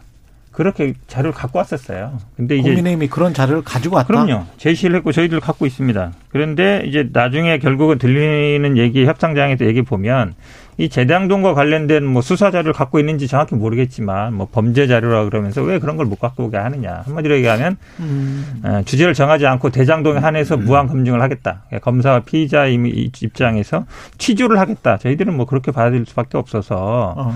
어, 그렇다 그러면 이게 사실은 국정 전반에 대한 토론 토론의 가장 중요한 거는요 과연 국정 운영 능력이 있느냐 없느냐를 보는 거예요 음. 검사로서 수사 잘하는 거는 국정 운영에 뭐 큰 문제가 있겠습니까 대장동 당연히 여러 주제 중 하나가 될 수 있죠. 근데 그것만 하자는 거는 제가 보기에 토론에서 좀 할 얘기는 아니다라고 보고 저는 사실은 방송 이 법원의 결정도 있었지만 선관위가 나중에 그렇게 결정했잖아요. 이건 생방송뿐만 아니라 녹화도 안 된다라고 결정을 한 거 보면 사실은 토론회라는 건 당사자끼리 하는 거 의미가 없거든요. 국민들한테 알리는 게 의미가 있기 때문에 물론 이유는 뭐 제가 보기에 여러 가지 있겠지만 법원 결정과 선관위 결정으로 사실상 좀 힘들지 않았나 이렇게 보고 있습니다. 아. 예, 두 가지만 조금 얘기를 더 드리면요. 예. 자료 제시에 대한 게 애당초에 있었는데 왜 말이 바뀌었냐라는 얘기를 이제 민주당에서 하는 것 같습니다. 그렇죠. 해당된 문건 등을 언급하는데 예. 제가 같이 이제 거의 함께하는 우리 대변인 중에 전주의 대변인이 협상단에 함께 들어가 있거든요. 예. 그래서 이 내용이 나오자마자 전주의 의원한테 이거는 뭐냐라고 물어보니 음. 우리가 통상 토론 여러 백분 토론을 비롯한 심야 토론들을 보면 토론 들어가기 전에 정리를 하지 않습니까? 어. 예를 들어 판넬 큰 거를 들고 와서 흔들거나 이거 제시하지 못하도록 하게 되는 이런 것들이 기준에 서로 합의하는 경우들이 많이 존재하는데요. 예. 그런 것들 보여지고 있는 토론 이 판넬이나 자료의 제시 이런 것들을 못하게 하는 거지 애당초 갖고 들어오는 기본적인 페이퍼를 못 갖고 들어오게 하는 건 아니었거든요. 아 그런 의미였다. 이 내용을 가지고 틀어서 판넬 민주당이 같은 거를 예, 가지, 고 오지는 못한다. 그 의미를 담아서 왜냐면 우리가 작성한 문건이기 때문에 그 의미를 담아서 근데 예. 그 정확히 문구는 뭐였어요? 이렇게 되어 있습니다. 무토론 자료 문서, 사진, 미디어 등 자료 사용 불가. 그러니까 이게 그 내용이죠. 아니 문서, 사진, 미디어 네. 등 자료 사용 불가라고 그러니까 자료 사용 불가라는 거. 이거 보세요. 아니, 사용이 그럼 뭐 지참을 해가고 사용만 안 하는 게 말이 돼요. 저희가 만들었기 때문에 네. 우리가 어떤 의도로 만들었는지는 국민의힘이 제일 잘 알 것 아닙니까? 사용 불가라고 했던 것은 참고 자료가 아니라 이 내용을 토대로 미디어라든지 사진이라든지 판넬 등으로 토론에서 이것들을 활용하지 말자라고 하는 얘기였다는 것을 다시 한번 말씀드리고요. 그러니까 이런 것들을 가지고 국민들 지켜보시기에는 굉장히 불편하실 게 토론을 하면 되지 이런 핑계 그러니까. 저런 핑계 네. 서로 탓하지는 말았으면 좋겠다는 말씀도 국민께 송구하다는 말씀과 함께 다시 드립니다. 무토론 자료라고 돼 있어요. 무토론 자료가 뭐 사용이겠습니까? 제가 보기에는 뭐 약간 말꼬린 같은데요. 어쨌든 제가 보기엔 국민들한테 좀 송구합니다. 저희들 입장에서 예. 왜냐하면 이게 법원 결정도 있고 예. 선관위 결정도 있었는데 예. 양당이 이제 지금 안철수 후보라든지 심상정 후보는 계속 반대해 왔잖아요. 그렇죠. 그럼에도 불구하고 계속 양자 토론을 하려고 했던 것 자체가 국민들 보기엔 좀 양당에 오만하지 않냐 이렇게 좀 비쳤던 면도 있던 것 같아서 그분은 좀 유감입니다. 그리고 저희가 이제 선관위 얘기도 가끔 하나씩 하는데 오늘이 음. 아마 저녁에 이재명 후보, 김동연 후보가 일대일 토론하지 않습니까? 예. 그 내용도 특정 방송사 라디오에서 이제 아마 주간에서 하는 걸로 알고 있는데 음. 이렇게 양자 토론이 진행될 수 있는 내용들을 꼭 윤석열 후보와 이재명 후보가 함께 하겠다고 하는 일들에 대해서는 굉장히 많은 내용들을 제안을 했거든요. 예. 선관위가 가지고 있는 권한들을 상당히 좀 남용하는 것 아니냐 이런 오해를 살 수 있는 측면도 있기 때문에 음. 저는 국민들께서 지켜보시기에 원하는 그런 후보들 간의 토론이 있다면 선관위가 좀 객관적인 문제로 이, 이 사안을 바라봐줬으면 좋겠다는 생각 듭니다. 그러니까 엉뚱한 문제 제기하시는데 뭐 토론을 많이 할수록 좋은 겁니다. 음. 많이 좋은 거기 때문에 김동연 후보는 당초에 그 법정 토론 범위 안에 안 들어오는 분이죠. 그러니까 사실은 이 결정 법원 결정과는 크게 관계 없고 저는 어떤 형태든 간에 토론은 많이 이루어질수 좋은 거다. 조건은 저는 많이 붙일 필요는 없다라고 보고 있습니다. 알겠습니다. 그 이슈를 가지고 좀 이야기를 해볼게요. 그 일단은 제가 좀 관심이 있는 게 사드 배치와 관련해서는 정확히 입장이 사드를 네. 뭐 사서라도 배치를 하자 추가 배치하겠다라는 겁니다. 어디에? 거기에 대해서는 이 수도권이라든지 중부 지역에 대한 방어를 요, 어, 할 수 있는 지역을 선정할 필요가 있겠는데요. 아직 그 문제까지 명확하게 적시할 단계는 아닌 것 같고요. 중, 그러니까 네. 중부 지역을 방어할 수 있는 수도권과 중부 지역까지 방어할 수 있는 어, 다층 방어 체계를 구축하기 위한 노력을 하겠다는 건데 새해 들어서 근데 사실은 사드 지역 지금 저 배치된 예. 성주의 주민들은 제가 1월 9일인가 뭐 NPR 미국 NPR 예. 공영방송 뉴스에서 봤는데 거기에서는 그런 주민들이 이제 그런 인터뷰를 했더라고요. 그러니까 전쟁이 나면 여기를 바로 요격을 할 텐데. 네. 우리는 불안해서 못 살고 사드 음. 때문에 못 산다. 그렇게 이제 엄청나게 반 반대도 많았잖아요. 사실은 그러니까 사드 배치 관련해서 사드가 배치될 때 상황들을 예. 정확하게 한번 다시 한번 기억해 보시면 음. 그 당시에 있지도 않는 사실을 가지고 정치권이 굉장히 호도했던 측면들을 아마 기억하는 분들도 있을 겁니다. 예. 사드 전자파부터 시작해서 성주 뭐 참외를 가지고 이 전자파 때문에 굉장히 문제가 생기는 등 민주당이 아마 의원들이 현장에 내려가서 춤을 추고 노래했던 장면들까지도 영상이 고스란히 남아 있을 겁니다. 음. 그러니까 정확하게 사실관계를 가지고 정치인들이 문제를 국민께 말씀을 드리고 여기에 대한 지역 주민들 간의 갈등이 초래된 내용들이 있으면 이를 풀어가는 게 정치의 역할이겠죠. 어, 오히려 민주당이 속인 거다. 그때. 여기에 대해서 갈등을 더 첨예하게 만들었던 측면이 있다고 저는 확실히 말씀을 드리고요. 음. 하지만 지역 주민분들께서 이 지역의 사드라든지 뭔가 주민들이 원하지 않는 시설이 들어오게 되는 경우들 주민들의 반발이 있을 수 있습니다. 이걸 풀어가기 위해서 얼만큼 지역 주민들을 설득하고 거기에다가 충분한 보상이 있게 될지는 그 이에 정부가 해야 되는 역할이기 때문에 부차적인 문제를 가지고 아, 애당초 대한민국의 방어를 위해서 추진하겠다는 내용들을 아예 무용지물처럼 얘기하지는 않았으면 좋겠다는 생각입니다. 음. 지금 뭐 전자파 참여 얘기하시는데요. 그건 정말 지역 말단적인 문제입니다. 사드의 문제는 결국 우리나라가 미국과 중국 사이에서 어떤 입장을 취할 거냐. 결국은 중국은 계속 미국의 MD 체제 협 들어가는 거 아니냐 한마디로 얘기하면 사드 레이더와 미사일 자체가 중국을 겨냥한 거 아니냐 이게 반발이 문제였거든요. 지금 거기에 사실 어찌 보면 뭐 전자파 참여 문제는요 아주 지연 말단적인 문제입니다. 결국 우리나라가 어, 경제는 중국에 의존하고 있고 외교 안보는 이제 미국에 의존하고 있는데 그 사이에서 어떤 입장을 취할 거냐 그 선택의 문제였거든요. 그러다 보니까 어찌 보면 약간 그리고 지금 뭐 구체적으로 말씀을 안 하시라는데 사드라는 건 결국 고고도 미사일입니다. 그러니까 수도권에서 북한에서 날아오는 같은 경우에는 고고도로 맞출 수 있는 정도가 아니에요. 적어도 패트리어트나 이런 게 아마 이제 수도권에는 많이 배치가 돼 있는데요. 더 맞다고 보고 지금 이거를 단순히 어찌 보면 중국 우리나라 국민들이 뭐 중국 싫어하는 분도 많이 있는 건 알고 있습니다만 그렇다 해서 사드 배치 때 생각해 보십시오. 우리나라가 얼마나 많은 경제적인 타격을 입었습니까? 중국에 진출했던 기업들도 엄청나게 타격을 많이 받았거든요. 근데 이렇게 막 아무 생각 없이 던지는 게 제가 보기에는 한마디로 얘기하면 반전 정서를 그냥 정치에 이용하려는 거 아니냐 그렇게밖에 안 보입니다. 어, 민주당에서는 이제 어, 윤석열 후보의 사드 배치 발언이라든지 그리고 안보를 지키겠다고 하는 얘기에 대해서 전쟁광 등에 대한 표현을 쓰기도 합니다. 어. 근데 가만히 생각해 보면 문재인 정부에서 얘기했던 그 지난 날의 과거를 지켜보면 한반도 평화 프로세스, 대화를 통해서 한반도 문제를 해결할 수 있다고 국민께 약속했고 또 그런 일들을 보여줬지만 판문점 선언 등을 통해서 지금 북한이 보여주고 있는 행동 자체를 지켜보면 지난날의 행동에 대해서 북한이 약속을 지키지 않고 있고 오히려 대한민국의 안보를 위협하는 미사일 발사를 거듭하고 있음에도 불구하고 무엇 하나 제대로 대응하지 못한다는 국민적 여론이 상당합니다. 대한민국의 안보를 지키기 위해서 어, 우리가 북한을 자극하거나 도발하는 것이 아니라 대한민국을 지키기 위해서 하는 방어용 무기 체계를 도입하고 또 여기 대해서 굳건한 힘을 통한 안보, 힘을 통한 아, 평화를 가져가기 위한 윤석열 후보의 발언에 대해서 너무 과하게 주장하는 민주당의 태도와 모습을 보면 지난날 정권의 4년 동안의 이 외교 안보 정책의 실패 때문에 너무 이런 일들에 대해서 민감하게 반응하는 것이 아닌가 싶은데요. 그렇다면 역으로 물어보고 싶은 게 더불어민주당의 문재인 정부를 사실상 이재명 후보는 이어가겠다는 것 아닙니까? 한반도 평화 문제도 마찬가지고 지난날 실패했던 이 북핵 문제 그리고 한반도 평화에 관한 문제를 도대체 어떻게 해결하겠다는 건지 민주당이 답을 주셔야죠. 근데 그 내용에 대해서 분명한 실패가 눈앞에 보이는데 여기에 대한 대응 체제를 보이지 않고 아, 정권 교체를 통해서 대안을 마련하겠다는 야당에 대해서 이 부분을 비난하게 되는 것은 무책임한 행동이라고 생각합니다. 음. 남북 문제는요, 사실은 뭐 보수 당당이나 뭐 진보 정당이나 마찬가지입니다. 사실은 상대방이 있는 거고 북한이 사실은 뭐 상식적으로 저희들이 상, 뭐 납득이 안 되는 정권인 건 맞죠. 당연히 뭐 독재 정권이고 핵 개발하고 있고 미사일 개발하고 있는데 이 문제는 저는 그렇게 봅니다.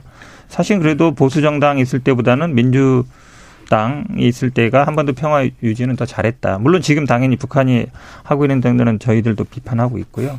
근데 이런 부분이 있습니다. 지금 이제 선제 타격론 제기하고 뭐 사드를 배치한다 이렇게 얘기하고 있는데 한반도 저 중부권에 배치한다 그러는데 이게 단순히 그렇게 해결될 문제인가 이렇게 볼 수밖에 없습니다. 왜냐하면 선제 타격이라는 게 당연히 뭐 결정적인 순간에 저희들이 독자적으로 판단이 가능하다 그러면 뭐 저희들한테 미사일을 쏜다든지 아니면 뭐 핵, 핵무기를 발사한다 그러면 선택할 수 있죠. 음. 그 판단을 어떻게 할 거냐, 판단할 능력이 있느냐 그 문제를 얘기하는 거고요. 사드는 아까 말씀처럼 이게 단순히 방어형 무기를 하지만 중국과의 관련 문제가 있다. 그래서 우리나라가 독자적으로 사실은 뭐 천공이라든지 천공은 이제 저고도입니다만 고고도 중고도 미사일 방어 체계 구축하고 있거든요. 이제 그런 부분들을 봐야 된다. 그리고 앞에서도 들었습니다만 저도 뭐 군대에 있어서 보니까 사실은 수도권의 제일 큰 타격은 장사정포예요. 장사정포가 사실은 이제 한양 수도권 남부까지는 전부 이제 거의 이제 그 범위 안에 들어오는데 그런 부분들이 오히려 더 큰 위협이다라고 말씀드리고 남북 관계 누가 100% 해결할 수 있는 사람 저는 없습니다. 그러니까 예를 들어서 지금 윤석열 후보가 만약에 뭐 집권한다 그러면 핵무기 없애겠다. 남북 관계 뭐 해결하겠다. 그게 100% 가능할까요? 그렇지 않습니다. 북한 문제 지금 저희들이 70년 동안 겪고 있는 문제입니다. 음. 오히려 지금도 저희들이 추구하는 것처럼 그냥 휴전 상태예요. 정전 상태에 그냥 유지하고 있는 거거든요. 그 상태에서 사실은 이 문제는 그렇게 단순히 어, 선제 타격하겠다, 사드 배치하겠다. 당연히 뭐 어, 그런 문제만으로 저는 해결할 수 있는 문제, 간단한 문제가 아니라 보고 있습니다. 그러니까 말씀하신 것처럼 어려운 문제죠. 그러니까 어려운 문제고 장기적으로 풀어야 되기 때문에 원칙이 중요합니다. 음. 근데 문재인 정부에서 사실상 그 원칙을 허물어버린 것 아니냐. 정전 상태에 대해서 준비되지 않는 종전 선언을 끊임없이 주장하기도 했고 조금 전에 이 보수 정부 때 훨씬 갈등이 첨예화됐고 이 민주당 정권에선 갈등이 좀 줄어든 것처럼 말씀해 주셨지만 문재인 대통령 당선되고 난 다음 도발을 상당히 많이 어, 진행했던 게 민주당의 모습, 아니, 북한 정권의 모습이었습니다. 그때 이제 미사일 도발 그리고 이 핵실험 등을 통해서 트럼프 대통령과의 끊임없는 갈등이 거의 고조화됐던 게 2017년 가을에서 겨울의 문제고요. 그리고 나서 2018년에 어, 평창 동계 올림픽으로 이어지게 됐던 한반도 평화에 대한 이 싹이 트기 시작한 거죠. 국민들께서 엄청난 기대감을 갖고 있었습니다. 그 문제를 풀어낼 거라고 생각했고 곧 남북 경제 협력을 비롯해서 판문점 선언에 적혀 있는 일들이 하나둘씩 현실화될 거라고 믿었죠. 그 중에는 철도 연결을 비롯해서 실질적인 착공이 일어났던 일들도 있습니다. 음. 근데 그런 장밋빛 전망에 모든 것들이 초점이 맞춰져 있다 보니까 현실적인 안보의 문제가 뒤로 돌아가게 됐고 북한이 약속을 지키지 않는 선에서 대한민국 정부가 손을 쓸 수 있는 게 마땅치 않았거든요. 음. 중국과의 관계 중요한데 국민들께서 바라보시기에는 중국의 눈치만 보면서 언제까지 대한민국의 중요한 국익에 대한 문제를 외면할 것이냐. 우리가 이 한미 연합훈련 같은 경우에도 북한의 사실상 눈치 때문에 연합훈련 축소하는 것 아니냐 이런 지적들이 상당히 오랫동안 이어오지 않았습니까? 아, 남북 간의 문제를 풀어내는 장기적이고 중요한 원칙들이 필요하기 때문에 여기에서 대한민국 국민들의 안보를 지키기 위한 노력들 조금도 소홀히 해서는 안 되기 때문에 이런 얘기들을 지금 윤석열이 저희, 하는 겁니다. 저희들도 당연히 안보 문제는 얘기하고요. 저희들은 오히려 보수 정부에서 저희들은 오히려 자주 국방이라든지 아니면 뭐 전시작전권 한수라든지 훨씬 적극적입니다. 음. 아마 아시겠지만 이제 이명박 박근혜 정부 들어가면서 오히려 그것도 후퇴했었죠. 예. 지금도 보면 더 미국에 의존하려는 선 많이 보입니다. 사실은 우리가 지금 어찌 보면 작전권 없는 거의 세계에서 유일한 나라예요. 이런 나라 없습니다, 거의. 당연히 이제 국방비 문제도요. 저희들이 민주당 정부에서 항상 보수 정부보다 더 많이 하려고 노력했었고 아시겠지만 DMZ라든지 서해 NLL에서 무력적인 충돌 거의 없었습니다. 문재인 정부 들어와서.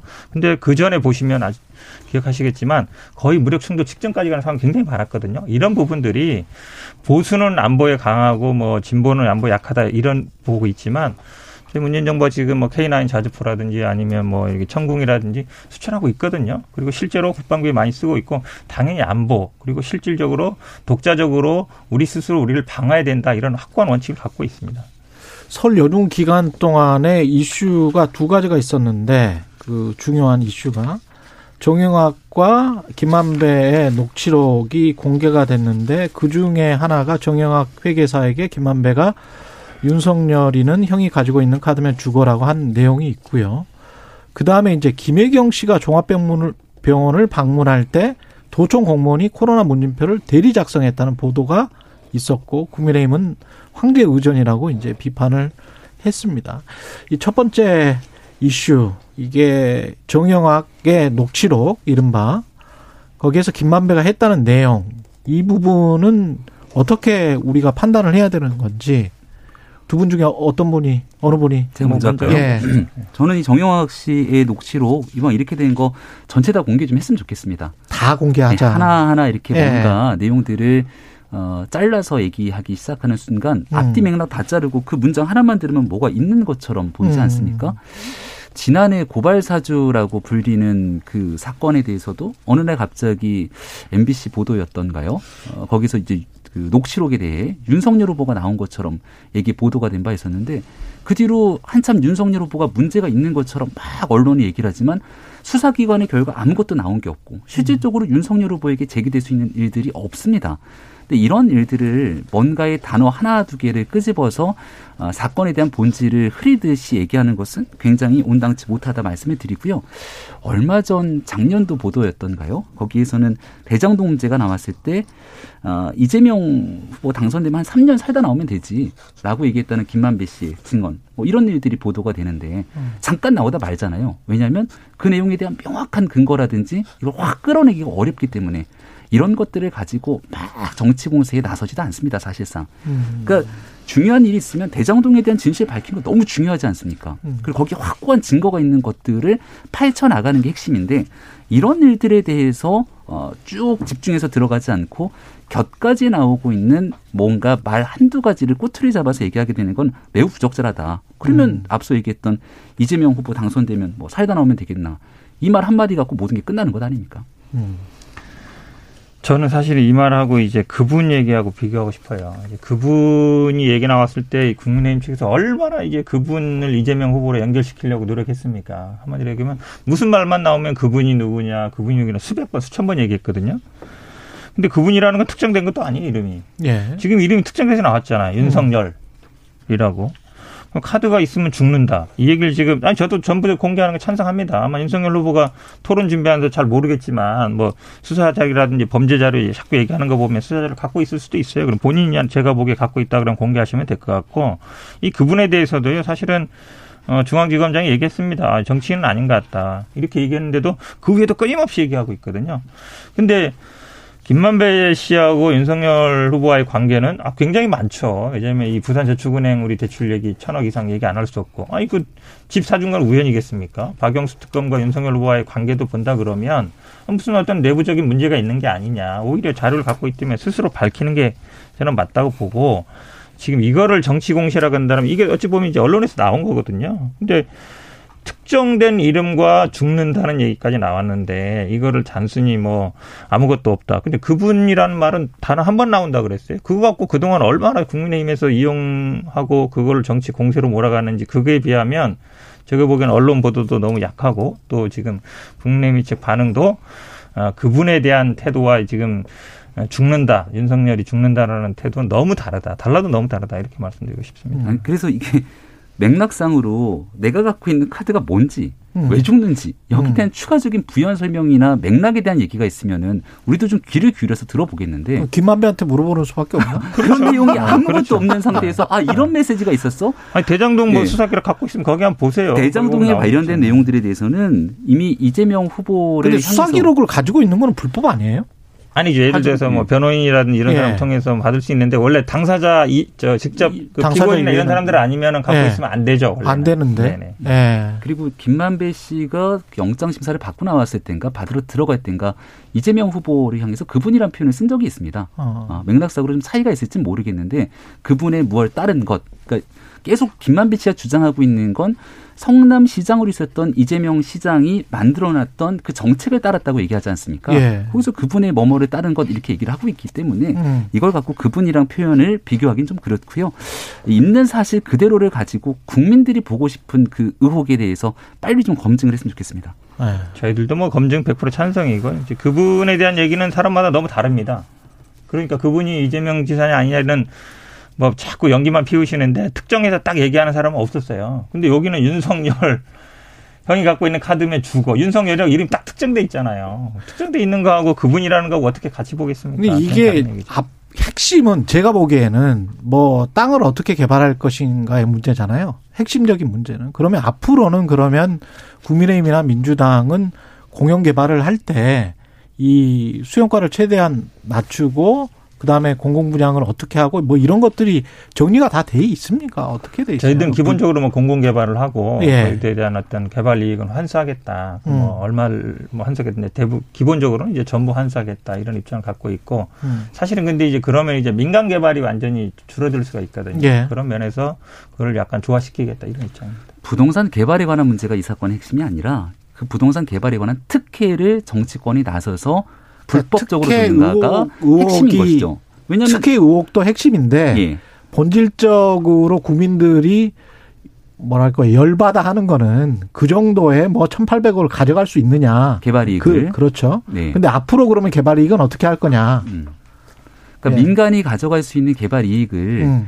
공정하게 경쟁을 통해서 개발 이익을 가져가고 혹은 그 개발 이익이 아, 민간 업체에게 고스란히 돌아가는 것이 아니라 실질적으로 땅을 갖고 있던 사람들에게 돌아가는 것이 다 아, 예. 엮여서 나타나지 않습니까? 예. 근데 대장동 문제의 핵심은 어. 기존에 있었던 땅 주인이 가져가야 될 이득을 그들이 가져가지 못했고 음. 대장동 개발에 대한 특혜를 정치권이 나서서 준 것 아니냐는 문제 제기들이 있기 때문에 알겠습니다. 다른 사업이랑 비교하는 예. 건 무리가 있다고 봅니다. 한 2분 남았는데 김혜경 씨 그 황제 네. 의전 논란 그 국민의힘은 공무원을 종처럼 부렸다 뭐 이런 네. 스탠스인 것 같은데요. 네, 예, 설명을 좀 해주십시오. 국민이 위임한 권력을 예. 사적으로 어, 남용한 것 아니냐 이렇게 음. 지적을 하고 있고요.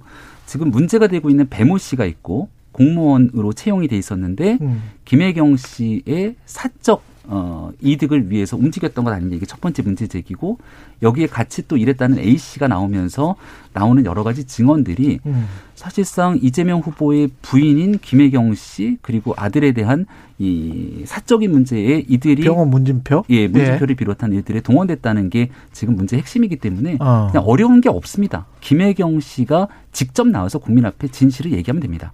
오케이. 예. 지금 이게 뭐 지금 말씀처럼 이제 배모 씨와 이제 A 씨라는 분이 있는데 음. 한 분은 이제 배모 씨 같은 경우에 사실 아니다라고 얘기하고 있는 거고 예. A 씨 같은 경우에 그런 지시를 받았다는 게 좀 말이 좀 다르고 있거든요. 근데 그 얘기들이 지금처럼 이제 문진표 대리 작성, 뭐 약을 대신 받았다, 뭐 음식을 배달했다 이정 부분인데 예. 저는 아마 요 지금 두 분의 얘기가 좀 다르기 때문에 사실 확인해 볼 필요가 있다. 저도 음. 보고 이렇게 보고 있습니다. 아, 짧게요. 남은 기간 동안에 표심을 결정질 최대 변수는 뭐, 뭐라 보세요? 한 20초씩 남으셨어요? 저희들은 뭐 어쨌든 토론회가 가장 중요하다고 보고 있습니다. 토론회가 네, 가장 중요하다. 토론회가 아마 많이 움직일 것 같고요. 그 다음에는 네. 아무래도 뭐 단일화 어떻게 되느냐. 이 어. 부분이 저는 뭐 끝까지 아마 변수로 남을 걸로 보고 있습니다. 예. 대통령은 결국 그 대통령 후보 본인을 보고 국민들의 판단과 선택이 있지 않겠습니까? 음. 남은 기간 한달 정도 남은 것 같은데요. 윤석열 후보, 이재명 후보가 어떤 후보가 더 국민들께 마음의 진정성을 전달할지 여부가 제일 중요하다고 봅니다. 예, 김병민 국민의힘 선대본 대변인, 현근택 민주당 선대위 대변인이었습니다. 고맙습니다. 고맙습니다. 고맙습니다.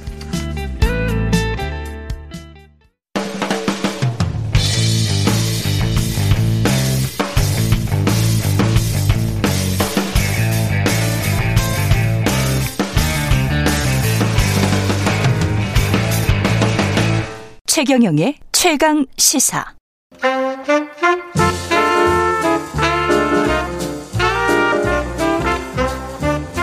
세상의 모든 뉴스를 탐구합니다. 김준일의 뉴스 탐구 생활. 네, 화제가 되는 이슈를 깊이 있게 파헤쳐보는 뉴스 탐구 생활. 세상 모든 것이 궁금한 남자 김준일 뉴스톱 대표 나와 계십니다. 안녕하십니까? 예, 안녕하세요. 오늘은 어떤 뉴스 오미크론인가요? 예, 예. 오늘 전 세계가 지금 오미크론 확산에 예. 몸살을 앓고 있는데 예. 각 나라마다 좀 어, 어떤 대응 방법이 좀 많이 다르거든요. 다르죠. 예, 그래서 예. 현황은 어떻고 음. 대응 방식이 왜 다르고 좋습니다. 또는 앞으로는 어떻게 될 것인가 이런 것까지 좀 종합적으로 짚어 보겠습니다. 아, 전 세계가 뭐 몇 억 명이 지금 사실은 확진자죠? 확진 누적 확진자로 아, 따지면은 예. 누적 확진자는 일십, 백, 십만, 백만, 천만, 3억 8천만 명이네요, 지금까지. 3억 8천만 명? 예, 예. 아휴. 그리고 사망자는 전 세계 얼마? 전 세계 사망자는 570만 명. 지금 누적 570만 명.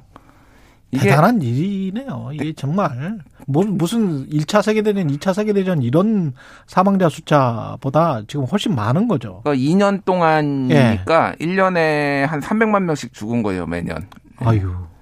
그러니까 뭐 적은 숫자는 아니죠. 적은 숫자는 아닌데. 예. 어쨌든 지금 뭐 최근에 사망률은 많이 떨어지긴 했어요. 이 오미크론 때문에. 예. 오미크론이 예. 전체적으로 보면은 사망 치명률이라고 하죠. 치명률이 좀 떨어지는 상황이긴 한데 아직도 하루에 200만 명씩 매일 확진자가 나오고 있습니다. 아, 전 세계적으로? 전 세계적으로. 예, 전 세계적으로. 하루에 200만 명씩? 200만 명씩. 예.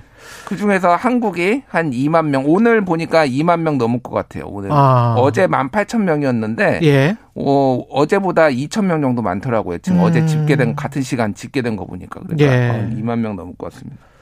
동계올림픽이 열리는 중국 상황부터 좀 살펴보겠습니다. 음. 중국은 뭐, 코로나19를 아주 엄격하게 통제하는 그런 나라로 유명한데. 거기는 그냥 도시 전체를 봉쇄합니다. 그러니까 사회주의 국가라서 이게 가능할지 모르겠는데 그 김우재 교수라고 예. 하얼빈 공대에 지금 가 계신 분이 있어요. 어. 예전에 이제 그 뭐 초파리 연구 많이 해가지고 Science Edge에도 있었던 그 캐나다 오타와대에 있다가 지금 중국 하얼빈 공대로 갔거든요. 그분이 예. 페이스북에 가끔 올려주세요. 도시가 봉쇄됐다. 어. 천만 명인데 도시 확진자가 좀 나오면은 도시를 봉쇄해 버립니다 거기는. 음. 그래서 최근에도 지금 그 시안이라는 도시 인구 산시성의 시안이라는 1,300만 명 도시가 확진자가 200명 정도 나오니까 도시를 다 봉쇄해 버렸어요. 어. 그래서 전원 외출 금지. 예. 그래서 식료품도 사러 못 나올 정도로 그 정도로 봉쇄를 해버렸는데 이게 원래 이런 방침이었는데 지금 베이징 올림픽 때문에 확진자를 막기 위해서 좀 과도하게 좀 세게 하고 있다라고 지금 하고 있어요. 근데 이게 도시를 봉쇄하는 게 이게 가능한가 봅니다. 중국이니까 가능하죠. 그러니까 이게 도저히 불가능할 것 같은데. 예. 네. 우리 그러니까 같은 경우는 음. 거의 뭐 이렇게 되면 난리 나겠죠. 예. 근데 이게 중국 사람들은 얘기 들어보면 익숙해져 있대요. 익숙해져 그러니까 있어요? 며칠 동안 또 봉쇄 당해 있다가 예. 평소에는 잘 마스크도 안 쓰고 다니고 굉장히 자유롭게 또 하고 아, 평소에는 또 예, 예. 그러다가 아, 확진자가 없으니까 확진자가 없으니까 그냥 자유롭게 다 뭐 하다가 또뭐몇명 나왔다 그러면 전원 다 봉쇄 이렇게 들어가고 이게 계속 주기적으로 반복되는데 굉장히 익숙해져 있다라고 너무 그러니까 극단적인 것 같기도 하고요. 근데 중국 사람들은 본인들의 방역 방식에 오히려 자부심을 느끼고 있어요. 우리가 정말 잘 통제하고 있다 이런 생각을 하고 있어요. 나라마다 좀 애국주의가 좀 지나치지 않습니까? 좀 지나치긴 한데 너무 네. 폄하할 필요는 없고 그냥 그 이런 네. 방식도 있다 우리가 좀 알 필요는 있을 것 같아요. 그래요. 네. 제로 코로나 정책이 중국보다는 덜하지만 호주, 뉴질랜드 이런 섬나 섬나라라고 하기에는 너무나 큰 대륙이죠. 음. 예. 이쪽도 하기를 합니다. 호주 같은 경우에는 기억하실지 모르겠지만 호주 오픈에 조코비치가 백신에 안 맞아가지고 그랬죠. 못 들어왔잖아요. 예. 거기는 한국... 경, 격리가 됐죠. 예. 예, 예, 예. 그래서 경기 못 뛴다 그래가지고 예. 결국 못 뛰었잖아요. 호주 오픈 우승만 일곱 번 했나? 하여간 그랬던 걸로 기억하는데. 대단한 선수입니다. 예. 예. 근데 그 정도로 백신에 대해서 한국보다 훨씬 엄격하다. 음. 아예 들어오지도 못한다라는 거고 카니에 웨스트도 호주에서 공연하고 싶으면 백신 맞고 오라고 지금 통보를 한 상태라고 합니다. 그리고 뭐 뉴질랜드 옆 나라에 뉴질랜드에는 총리가 저신다 하더니죠. 예. 그 총리가 어, 오미크론 변이 집단 감염 이후로 본인 결혼식도 취소했다고. 아. 예, 그 정도로 여기에도 굉장히 민감하고요. 민감하군요. 예, 예. 어, 숫자가 뉴질랜드 같은 경우에는 지금까지 감염자가 만 오천 명 누적. 예. 예. 그리고 여기가 뭐한 400만 명 사나요? 예, 그 정도 사는데 어쨌든 예. 누적이 15,000명이고 사망자가 52명이니까 엄청나게 여기도 통제를 한 거죠. 한국이 지금까지 확진자가 누적이 8 86만 명이거든요. 예. 근데 15,000명이면 아무리 인구 차이를 그 감안 10분의 1 그렇죠. 이런 거를 감안을 해도 엄청나게 통제를 하고 있다 이렇게 봐야 될 것 같아요. 여기도 국토는 굉장히 큰 나라긴 한데 오클랜드 음. 쪽에 집중해서 사는 그렇죠. 그런 나라이기 때문에 그래서 통제가 또 심할 수도 있겠습니다. 예. 일본 같은 경우는 뭐 아주 잘 하고 있는 것처럼 보이더니 그것도 아니었나 봐요. 그러니까 일본이 지금 8만 명 정도 나오고 있거든요. 근데 하루에 하루에 8만 명. 근데 어. 일본이 한국보다 음. 인구가 2.5배 정도 많잖아요. 그렇죠. 1억 2천만 명. 예, 예, 예, 예, 예. 그런 거를 감안을 하면은 어. 실제 한, 한국에서 어, 나오는 거는 한 3만 명 정도로 보시면 한국에 3만 명 정도 나오는 상황이 지금 상황이다. 일본에 8만 명 정도라고 보시면 되면은 한국도 2만 명 나오거든요, 지금. 원래 뭐 한 100명 이랬었잖아요. 뭐 한 달 전인가요? 뭐 한 200명 정도까지 떨어졌어요. 100명, 200명. 예, 100명, 200명까지. 사실 그게 약간 음모론도 얘기가 많이 나왔어요. 그랬잖아요. 일본 정부가 데이터를 조작했다. 어. 뭐, 이런 얘기까지 나왔는데 어. 그좀 너무 일본이란 나라를 너무 무시하시는 음. 거기도 민주주의 국가고 다 공개 데이터 공개된 나라인데 어. 그러니까 거기는 원래 유료입니다 검사가. 유료라서 본인이 증상이 없으면 다 유료예요. 한국처럼 PCR 검사 다 해주지 않았거든요. 예. 근데 그거를 이제 무료로 연말에 잠깐 풀었어요. 그러다 보니까 이제 확진자가 좀 급증했다라는 이제 분석들이 있는데 음. 일부에서는 뭐 일본의 뭐 진보 언론에서는 모 진보 언론에서는 예. 일본의 PCR 검 검사 어, 기술이 뭐 데이터 변이를 검출하지 못한다 이런 뭐 약간 말도 안 되는 주장을 하시는 분들도 있어가지고 어. 너무 일본을 좀 무시하지는 말자. 근데 한국도 그렇게 보면은 일본 제약 굉장히 발달했습니다. 한국도 네. 지금 제약 산업 굉장히 한 달 전에 발달했죠. 비해서 네. 지금 만 삼천 명이 늘어났어요. 음. 그렇게 보면은 한국도 음모론으로 다 해서 해설이 됩니다. 어떻게 음. 4주 전에 비해서 만 삼천 명이나 늘 수 있어? 네. 이렇게 그러니까 그 일본은 어쨌든 지금 어 전체적으로 보면은 편의점을 열지 못할 정도로 지금 확진자가 많이 늘었다. 감당이 좀 안 되는 수준이에요. 편의점을 열지 못할 정도로? 예, 그러니까 지금 세븐일레븐 같은 경우에는 어 인력을 확보하지 못해가지고 이달에 일시적으로 휴업에 들어갔다고 합니다. 예. 그러니까 확진자가 한꺼번에 늘고 자가격리자가 늘어난 거죠. 그러니까. 근데 이게 남의 나라 얘기가 아니라 한국 같은 경우에도 오미크론 확진자 늘어나면은 만약에 음. 예를 들면 하루에 5만 명 나오잖아요. 예. 그러면은 본인 포함해서 한 3, 4명 정도가 밀접 접촉자로 자가 격리되거나 능동 감시 대상이 되잖아요. 음. 그러면 일주일이거든요. 예. 그러면은 100만 명입니다. 누적에서 일주일 동안. 그러네. 예. 그 아. 이게 남의 나라 얘기가 아니에요. 그러니까. 예. 이게 그러니까 그 유료 검사를 무료로 했기 때문에 갑자기 이제 확진자 숫자가 급증한 것이다. 데이터상으로 데이터상으로 네. 그렇게 볼 수 있고 또 다른 뭐 요인 같은 게 있을까요? 그러니까 이거는 그냥 계절 요인이죠. 계절 요인이다. 예, 그러니까 뭐 예. 한국도 마찬가지잖아요. 지금 음. 왜 늘어나느냐 그러면 방역을 완화한 것도 아니고, 근데 워낙 지금 오미크론이 겨울이고, 겨울이고. 아. 그러니까 전 세계가 그 그래프가 다 똑같아요 지금. 그렇습니다. 급증해요. 예. 지금 딱 이렇게 다 급증하는 추세라서. 이따 뭐. 데마크 이야기도 하겠지만 데마크 같은 경우도 그래프가 그렇게 돼 있더라고요. 예. 예. 근데 이제 그런 상황에서 유럽 지금 덴마크 같은 경우에는 이제 해제한다는 거 아니에요? 덴마크는 인구가 580만 명이니까 한국의 네. 10분의 1, 한 9분의 1 정도 되겠네요. 그렇죠, 그렇죠. 근데 하루에 네. 확진자 5만 명이거든요. 하루 확진자 5만 명. 예, 하루 네. 확진자. 근데 한국이 지금 2만, 2만 명인데 명이라고. 난리가 났으니까. 근데, 근데 9분의 1 수준인데 하루 확진자 5만 명인데 예. 근데 모든 규제가 사라지는 거죠. 2월 1일부터. 예. 모든 규제를 다 해제를 한다라고 합니다. 예. 쉽게 얘기를 하면은 한마디로 얘기하면 이거는 어 중대한 사회적 질병이 아니다라고 이제 선언을 한 거예요. 중대한 위협이 못 된다. 네, 사회적 질병이다. 그러니까 사회적 질병이란 얘기가 모든 사회가 이거에 다 감당해서 매달릴 정도의 질병은 아니다. 이제 뭐 독감 수준이라고 판단을 하는 거네요. 독감보다는 높아요. 왜냐하면은 예. 그러니까 독감이 일단 치명률이 조금 뭐 들쑥날쑥한데 0.01에서 0.1 사이 정도로 보거든요. 0.1 정도. 예. 예. 근데 코로나19 같은 경우에는 지금까지 누적 치명률이 한 1.5% 정도 돼요. 오?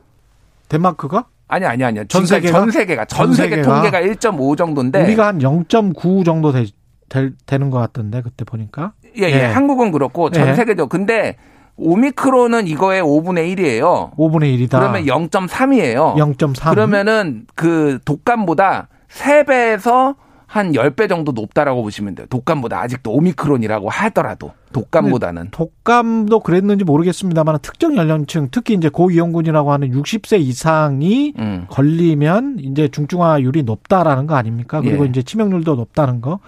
그러니까 어떻게 보면 덴마크의 판단이 옳을 수도 있 는 것 같기도 하고 모르겠습니다. 근데 좀 섣부른 것 같기도 하다는 그런 또 주장도 많으니까. 그러니까 여기는 이미 예. 영국도 그러고 지금 덴마크도 그러고 유럽의 주요 뭐 네덜란드나 이런 나라는 이미 걸릴 사람 다 걸렸다. 더 이상 이거를 워낙 마스크를 안 쓰고 다녔기 때문에 워낙 마스크 안 쓰고 뭐 축구 보면서 술 마시면서 좋아하고 이미 감염 다 되고 영국의 오늘자 기사를 보니까 예. 오미크론 지금 나오는 감염자의 10%는 오미크론 재감염자래요.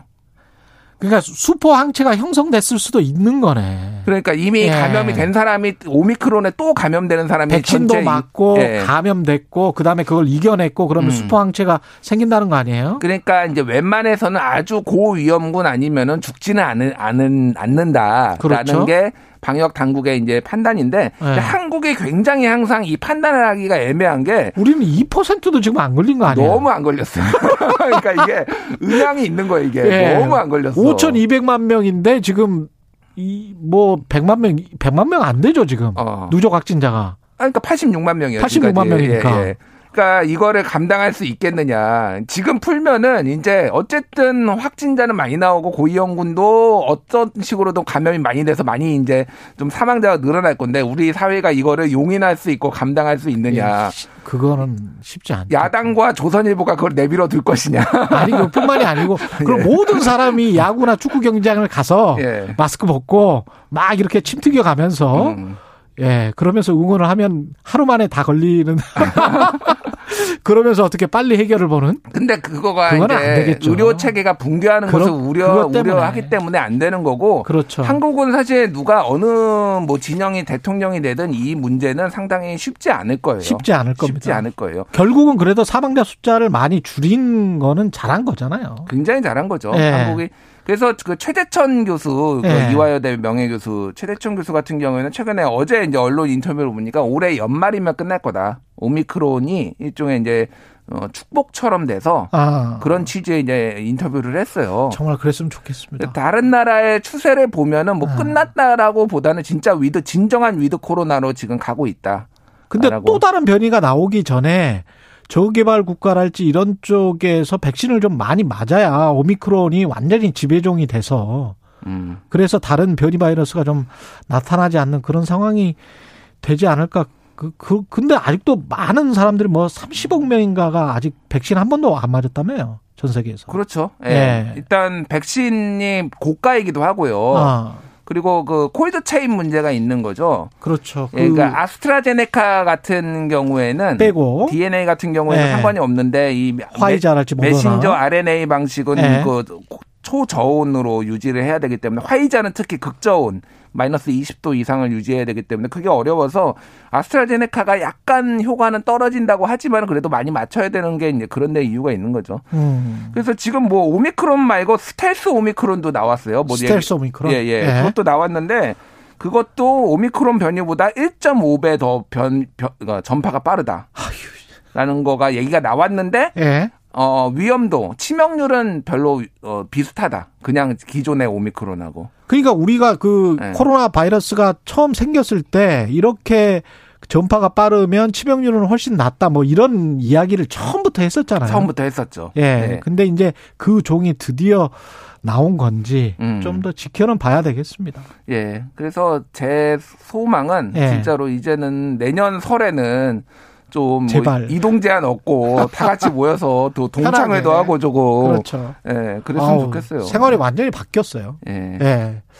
알겠습니다. 여기까지 하, 겠습니다 예, 지금까지 김준일 뉴스톱 대표였습니다. 고맙습니다. 감사합니다. KBS 일라디오 최경영의 최강시사 듣고 계신 지금 시각 8시 45분입니다.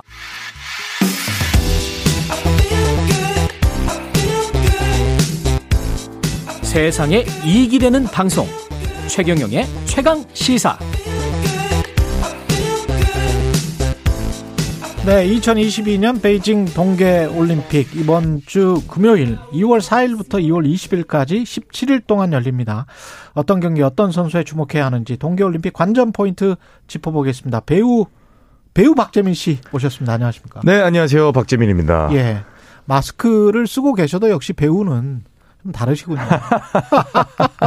지금 뭐 유튜브로 이 마스크 윗부분만 자신 있습니다. 아, 그러세요? 네. 예. 아니면 실제로도 제가 뭐 사실 그 오시기 전에 이미지를 좀 찾아봤어요. 근데 뭐 만능 스포츠맨에 대단하시더만요. 아, 예. 네. 얼굴도 실제로 잘 생기셨어요. 감사합니다. 예. 근데 본업은 배우인데 원래 이제 스노보드 선수를 하셨고. 네, 스노보드 선수를 이제 재작년까지 음. 한 선수를 한 20년 가까이 했었고요. 어. 네, 이제 작년부터는 이제 은퇴를 하고 예. 이제 대한스키협회의 스노보드 심판위원장을 맡고 있습니다. 심판위원장을 맡고 계시죠. 네네. 예, 해설위원도 KBS 해설위원도 하시고요. 네, KBS 해설위원으로 2018년 평창 동계올림픽 때 많은 분들이 또 기억을 해주고 계십니다. 드라마 어떤 드라마에 나오셨었죠? KBS에서는 이제 뭐 왕의 얼굴, 공주의 어. 남자, 조선 총잡이, 저 이제 KBS 사극 에 많이 나왔었고요. 예. 네. 어, 모든 드라마에서 다 죽었습니다. 그런 또 특징이 있군요. 네, 마지막 예. 회차까지 살려주질 않으시더라고요. 예. 만능 스포츠맨이시기 때문에 농구 해설도 하셨더라고요. 네, 2020, 그 2020 도쿄올림픽 때는 또 3x3, 제가 또 농구 선수를 또 했었거든요. 농구 선수도 하셨어요? 네, 그래서 한국 3대3 저기 농구연맹에 지금 이제 이사를 맡고 있어가지고, 예. 심판 겸, 그래서 이제 도쿄올림픽 때 3x3라고 한 3대3 농구에 또 이제 해설위원으로 도 인사를 드렸었고요. 재능이 정말 대단하신 거예요.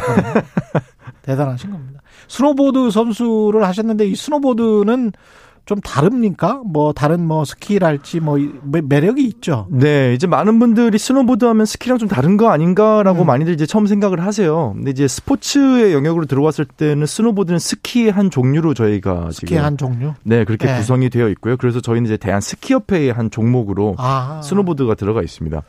일단은 스키 같은 경우는 대부분의 경기들이 이제 시간 싸움이에요. 예. 피니시 라인을 누가 먼저 끊고 들어가느냐의 문제가 아니라 이제 시간을 재가지고 음. 마지막 주자가 뛸 때까지 알 수가 없는데 스노보드는 모든 경기가 동시 뜁니다 선수들이. 아. 네, 그래서 100m 달리기처럼. 100m 달리기처럼이죠. 아. 그래서 모든 선수가 굉장히 느려도 거기서 1등을 하면 1등이 되는 거고 아. 모든 선수가 굉장히 빨라도 내가 정말 빨라도 모든 선수 옆에 있는 선수가 더 빠르면은 꼴찌를 할 수 있는.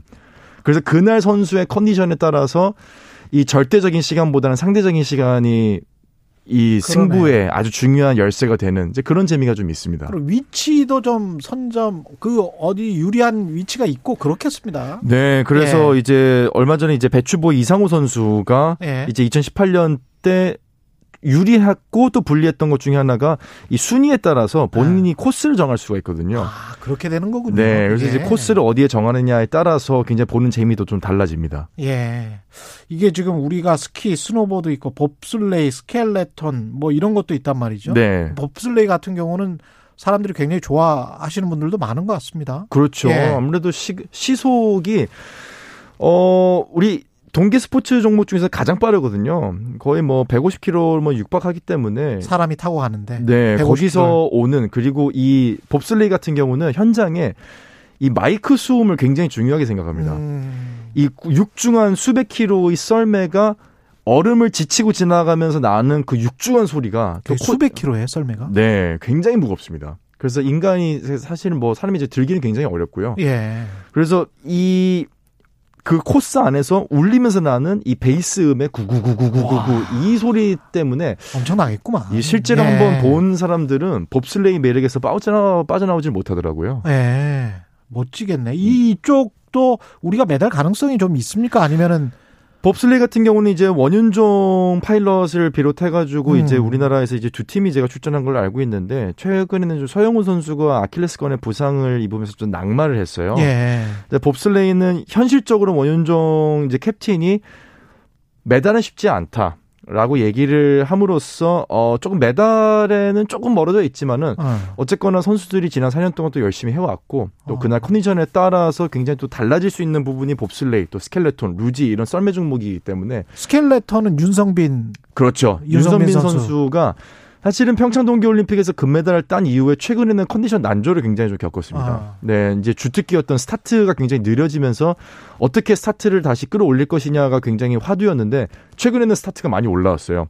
그러면서 본인도 컨디션이 많이 좋아졌기 때문에 좀 자신감이 생겼다라고 얘기를 했고요. 음. 메달 가능성은 글쎄요. 그뭐 윤성민 선수는 또 금메달 딴 적이 있고. 그렇죠. 하지만 이 썰매 종목의 가장 중요한 부분은 썰매를 탈 수 있는 트랙을 공개를 잘 안 해요. 그 나라들이. 전 세계 아, 많이 있지가 않고 그렇군요. 그러다 보니 그 트랙을 많이 탄 선수가 무조건 유리하고 중국에서 열리다 보니 중국, 중국 선수가, 유리하겠 유리할 수밖에 없습니다. 이제 그걸 어떻게 깨느냐가 관건이 되겠습니다. 쇼트랙 같은 경우는 그 전에 한 번씩 타보게 하고 빙판도 점검하게 하고 그러던 그러던데요. 그렇죠. 그리고 예. 쇼트트랙 같은 경우는 이제 코스 이제 트랙의 규격이 정해져 있습니다. 아. 네, 롱트랙이라고는 스피드 스케이팅, 쇼트트랙 같은 경우는 이제 트랙의 규격이 정해져 있어서 빙질에 따라서 선수들이 조금 당황하는 경우가 있어도 이 규격은 정해져 있거든요. 근데 이 썰매 종목은 모든 규격이 전 세계가 다 다릅니다. 아, 그렇구나. 네, 공인 규격이 없기 때문에 뭐 예. 뭐 커브가 몇 개 있다, 커브의 각도가 몇 개가 있다, 이 기울어진 경사면이 얼마다 이런 것들이 다 다르기 때문에 그 전에 그러면 한 번도 타볼 수가 없어요? 어, 사실은 월드컵 때 좀 선수들이 타보긴 하는데, 아. 시합 때 타보는 거하고 연습으로 하루 종일 타보는 거하고 좀 다르거든요. 아, 그렇겠습니다. 네. 예. 그리고 쇼트랙 같은 경우는 아무래도 이제 금메달 밭이라고 하지 않습니까? 그렇죠. 여전히 그렇습니까? 어, 최근에는 조금은 좀 국민 여러분들께 좀 아쉬웠던 어떤 불미스러웠던 그런 사건 때문에 있었죠. 네, 예. 여자 대표팀의 이제 주축 선수들이 부상 또는 이제 어떤 사건 사고로 낙마를 했고요. 예. 남자 선수들은 뭐 계속해서 뭐 곽윤기 선수를 필두로 한뭐 음. 이렇게 황대현 선수라든지 여러 선수들이 좀 버티고 있는데 일단 대표팀 선수들의 분위기 자체는 나쁘지 않습니다. 제가 선수촌에서도 선수들을 만난 적이 있는데 굉장히 분위기가 좋고 선수들도 표정이 굉장히 가벼워 보이고 좀 즐기고 있었고요. 음. 우리나라 선수들이 항상 올림픽 전에는 쉽지 않다, 어렵다라는 평을 들었던 게 쇼트트랙. 또 이제 굉장히 부담스럽거든요. 선배들이 워낙 잘했기 때문에. 그렇죠. 근데 그것을 이겨냈고 그래서 역사가 써졌기 때문에 이번에도 선수들이 또 곽윤기 캡틴 같은 이런 또 저력 있는 선수들이 좀 어. 멘탈 코치를 해주면서 많은 부분에 있어서 해소가 되면은 글쎄 저는 개인적으로 쇼트트랙은 쉽게 무너지지 않을 거라고 믿는 종목 중에 하나입니다. 스피드 스케이팅은 어떻습니까? 스피드 스케이팅은 아 글쎄요 이상화 선수의 대를 이을 그렇죠. 수 있는 선수가 사실은 없다는 게 이제 좀 중론이거든요. 아, 예. 근데 뭐 이상화 선수가 계속해서 후배들을 좀 다독여 줬기 때문에 이번에는 사실 메달을 저희가 뭐 깜짝 메달을 기대할 수도 있겠지만 메달보다는 음. 어린 선수들이 이상화 선수의 어떤 자취를 따라가면서 이번 경험을 통해서 다음에 2026년 이태리에서 있을 좀 그 큰 올림픽 본인의 전성기가 왔을 때 올림픽을 준비하는 그런 과정으로 저희가 또 볼 수 있는 어. 또 새싹들이 자라나는 과정을 보는 재미도 좀 느낄 수 있지 않을까 싶습니다. 컬링은 겨우 지금 들어간 거는 같은데. 그렇죠. 예. 이 별로 메달은 메달권 받기라고 봐야 되나요? 지금 성적을 봐서는? 컬링은 사실 글쎄요. 컬링은 워낙 이 북유럽 쪽이 강세기 때문에 예. 우리나라가 이제 2018 평창 동계올림픽 때 땄던 메달이 사실 굉장히 전 세계가 놀랐던 메달이었거든요. 아, 그랬군요. 그런 네. 면에서 봤을 때 이번에도 팀 킴이 뭐 다시 올림픽 티켓을 따면서 마지막까지도 사실 누가 딸지는 몰랐는데 네. 팀 킴이 글쎄요 깜짝 메달을 경험해봤었기 때문에 네. 많은 분들이 기대는 하지만은 사실 팀킴의 자체적인 분위기는 많은 것을 내려놓고 이번엔 어. 정말 편하게 즐기면서 하자 이런 인터뷰를 했더라고요. 그런 면에서 그렇구나. 봤을 때는 저희도 음. 조금 편안하게 보면서 북유럽과 일본의 이런 어떤 주도권 경쟁에서 한국이 얼마나 또 멋진 승부를 낼지 체스 같은 긴 호흡으로 즐겨주시면 되겠습니다. 그리고 시청자 여러분이 관심이 있는 게 피겨 스케이팅이란 말이죠. 네네. 예, 차준환 있고 유영 선수 있고, 네, 또 김예림 예. 선수 있고요. 예. 최근에 있었던 올림픽 이제 준비하는 뭐 테스트 이벤트라든지 월드컵에서 굉장히 좀 좋은 모습 보여줬어요. 차준환 선수 같은 경우도 기술적으로 어렸을 때부터 굉장히 어려워했던 기술을 이제 극복을 하면서 음. 아 뭔가 좀 메달이 나오는 게 아니냐 하거든요. 차준환 선수도 이제 거의 올림픽에 나갈 수 있는 이제 마지노선이 됐거든요. 예. 저희가 차준환 선수를 굉장히 어릴 때부터 봤지만은 이제 차준환 선수도 나이가 정말 전성기에 접어들었습니다. 음.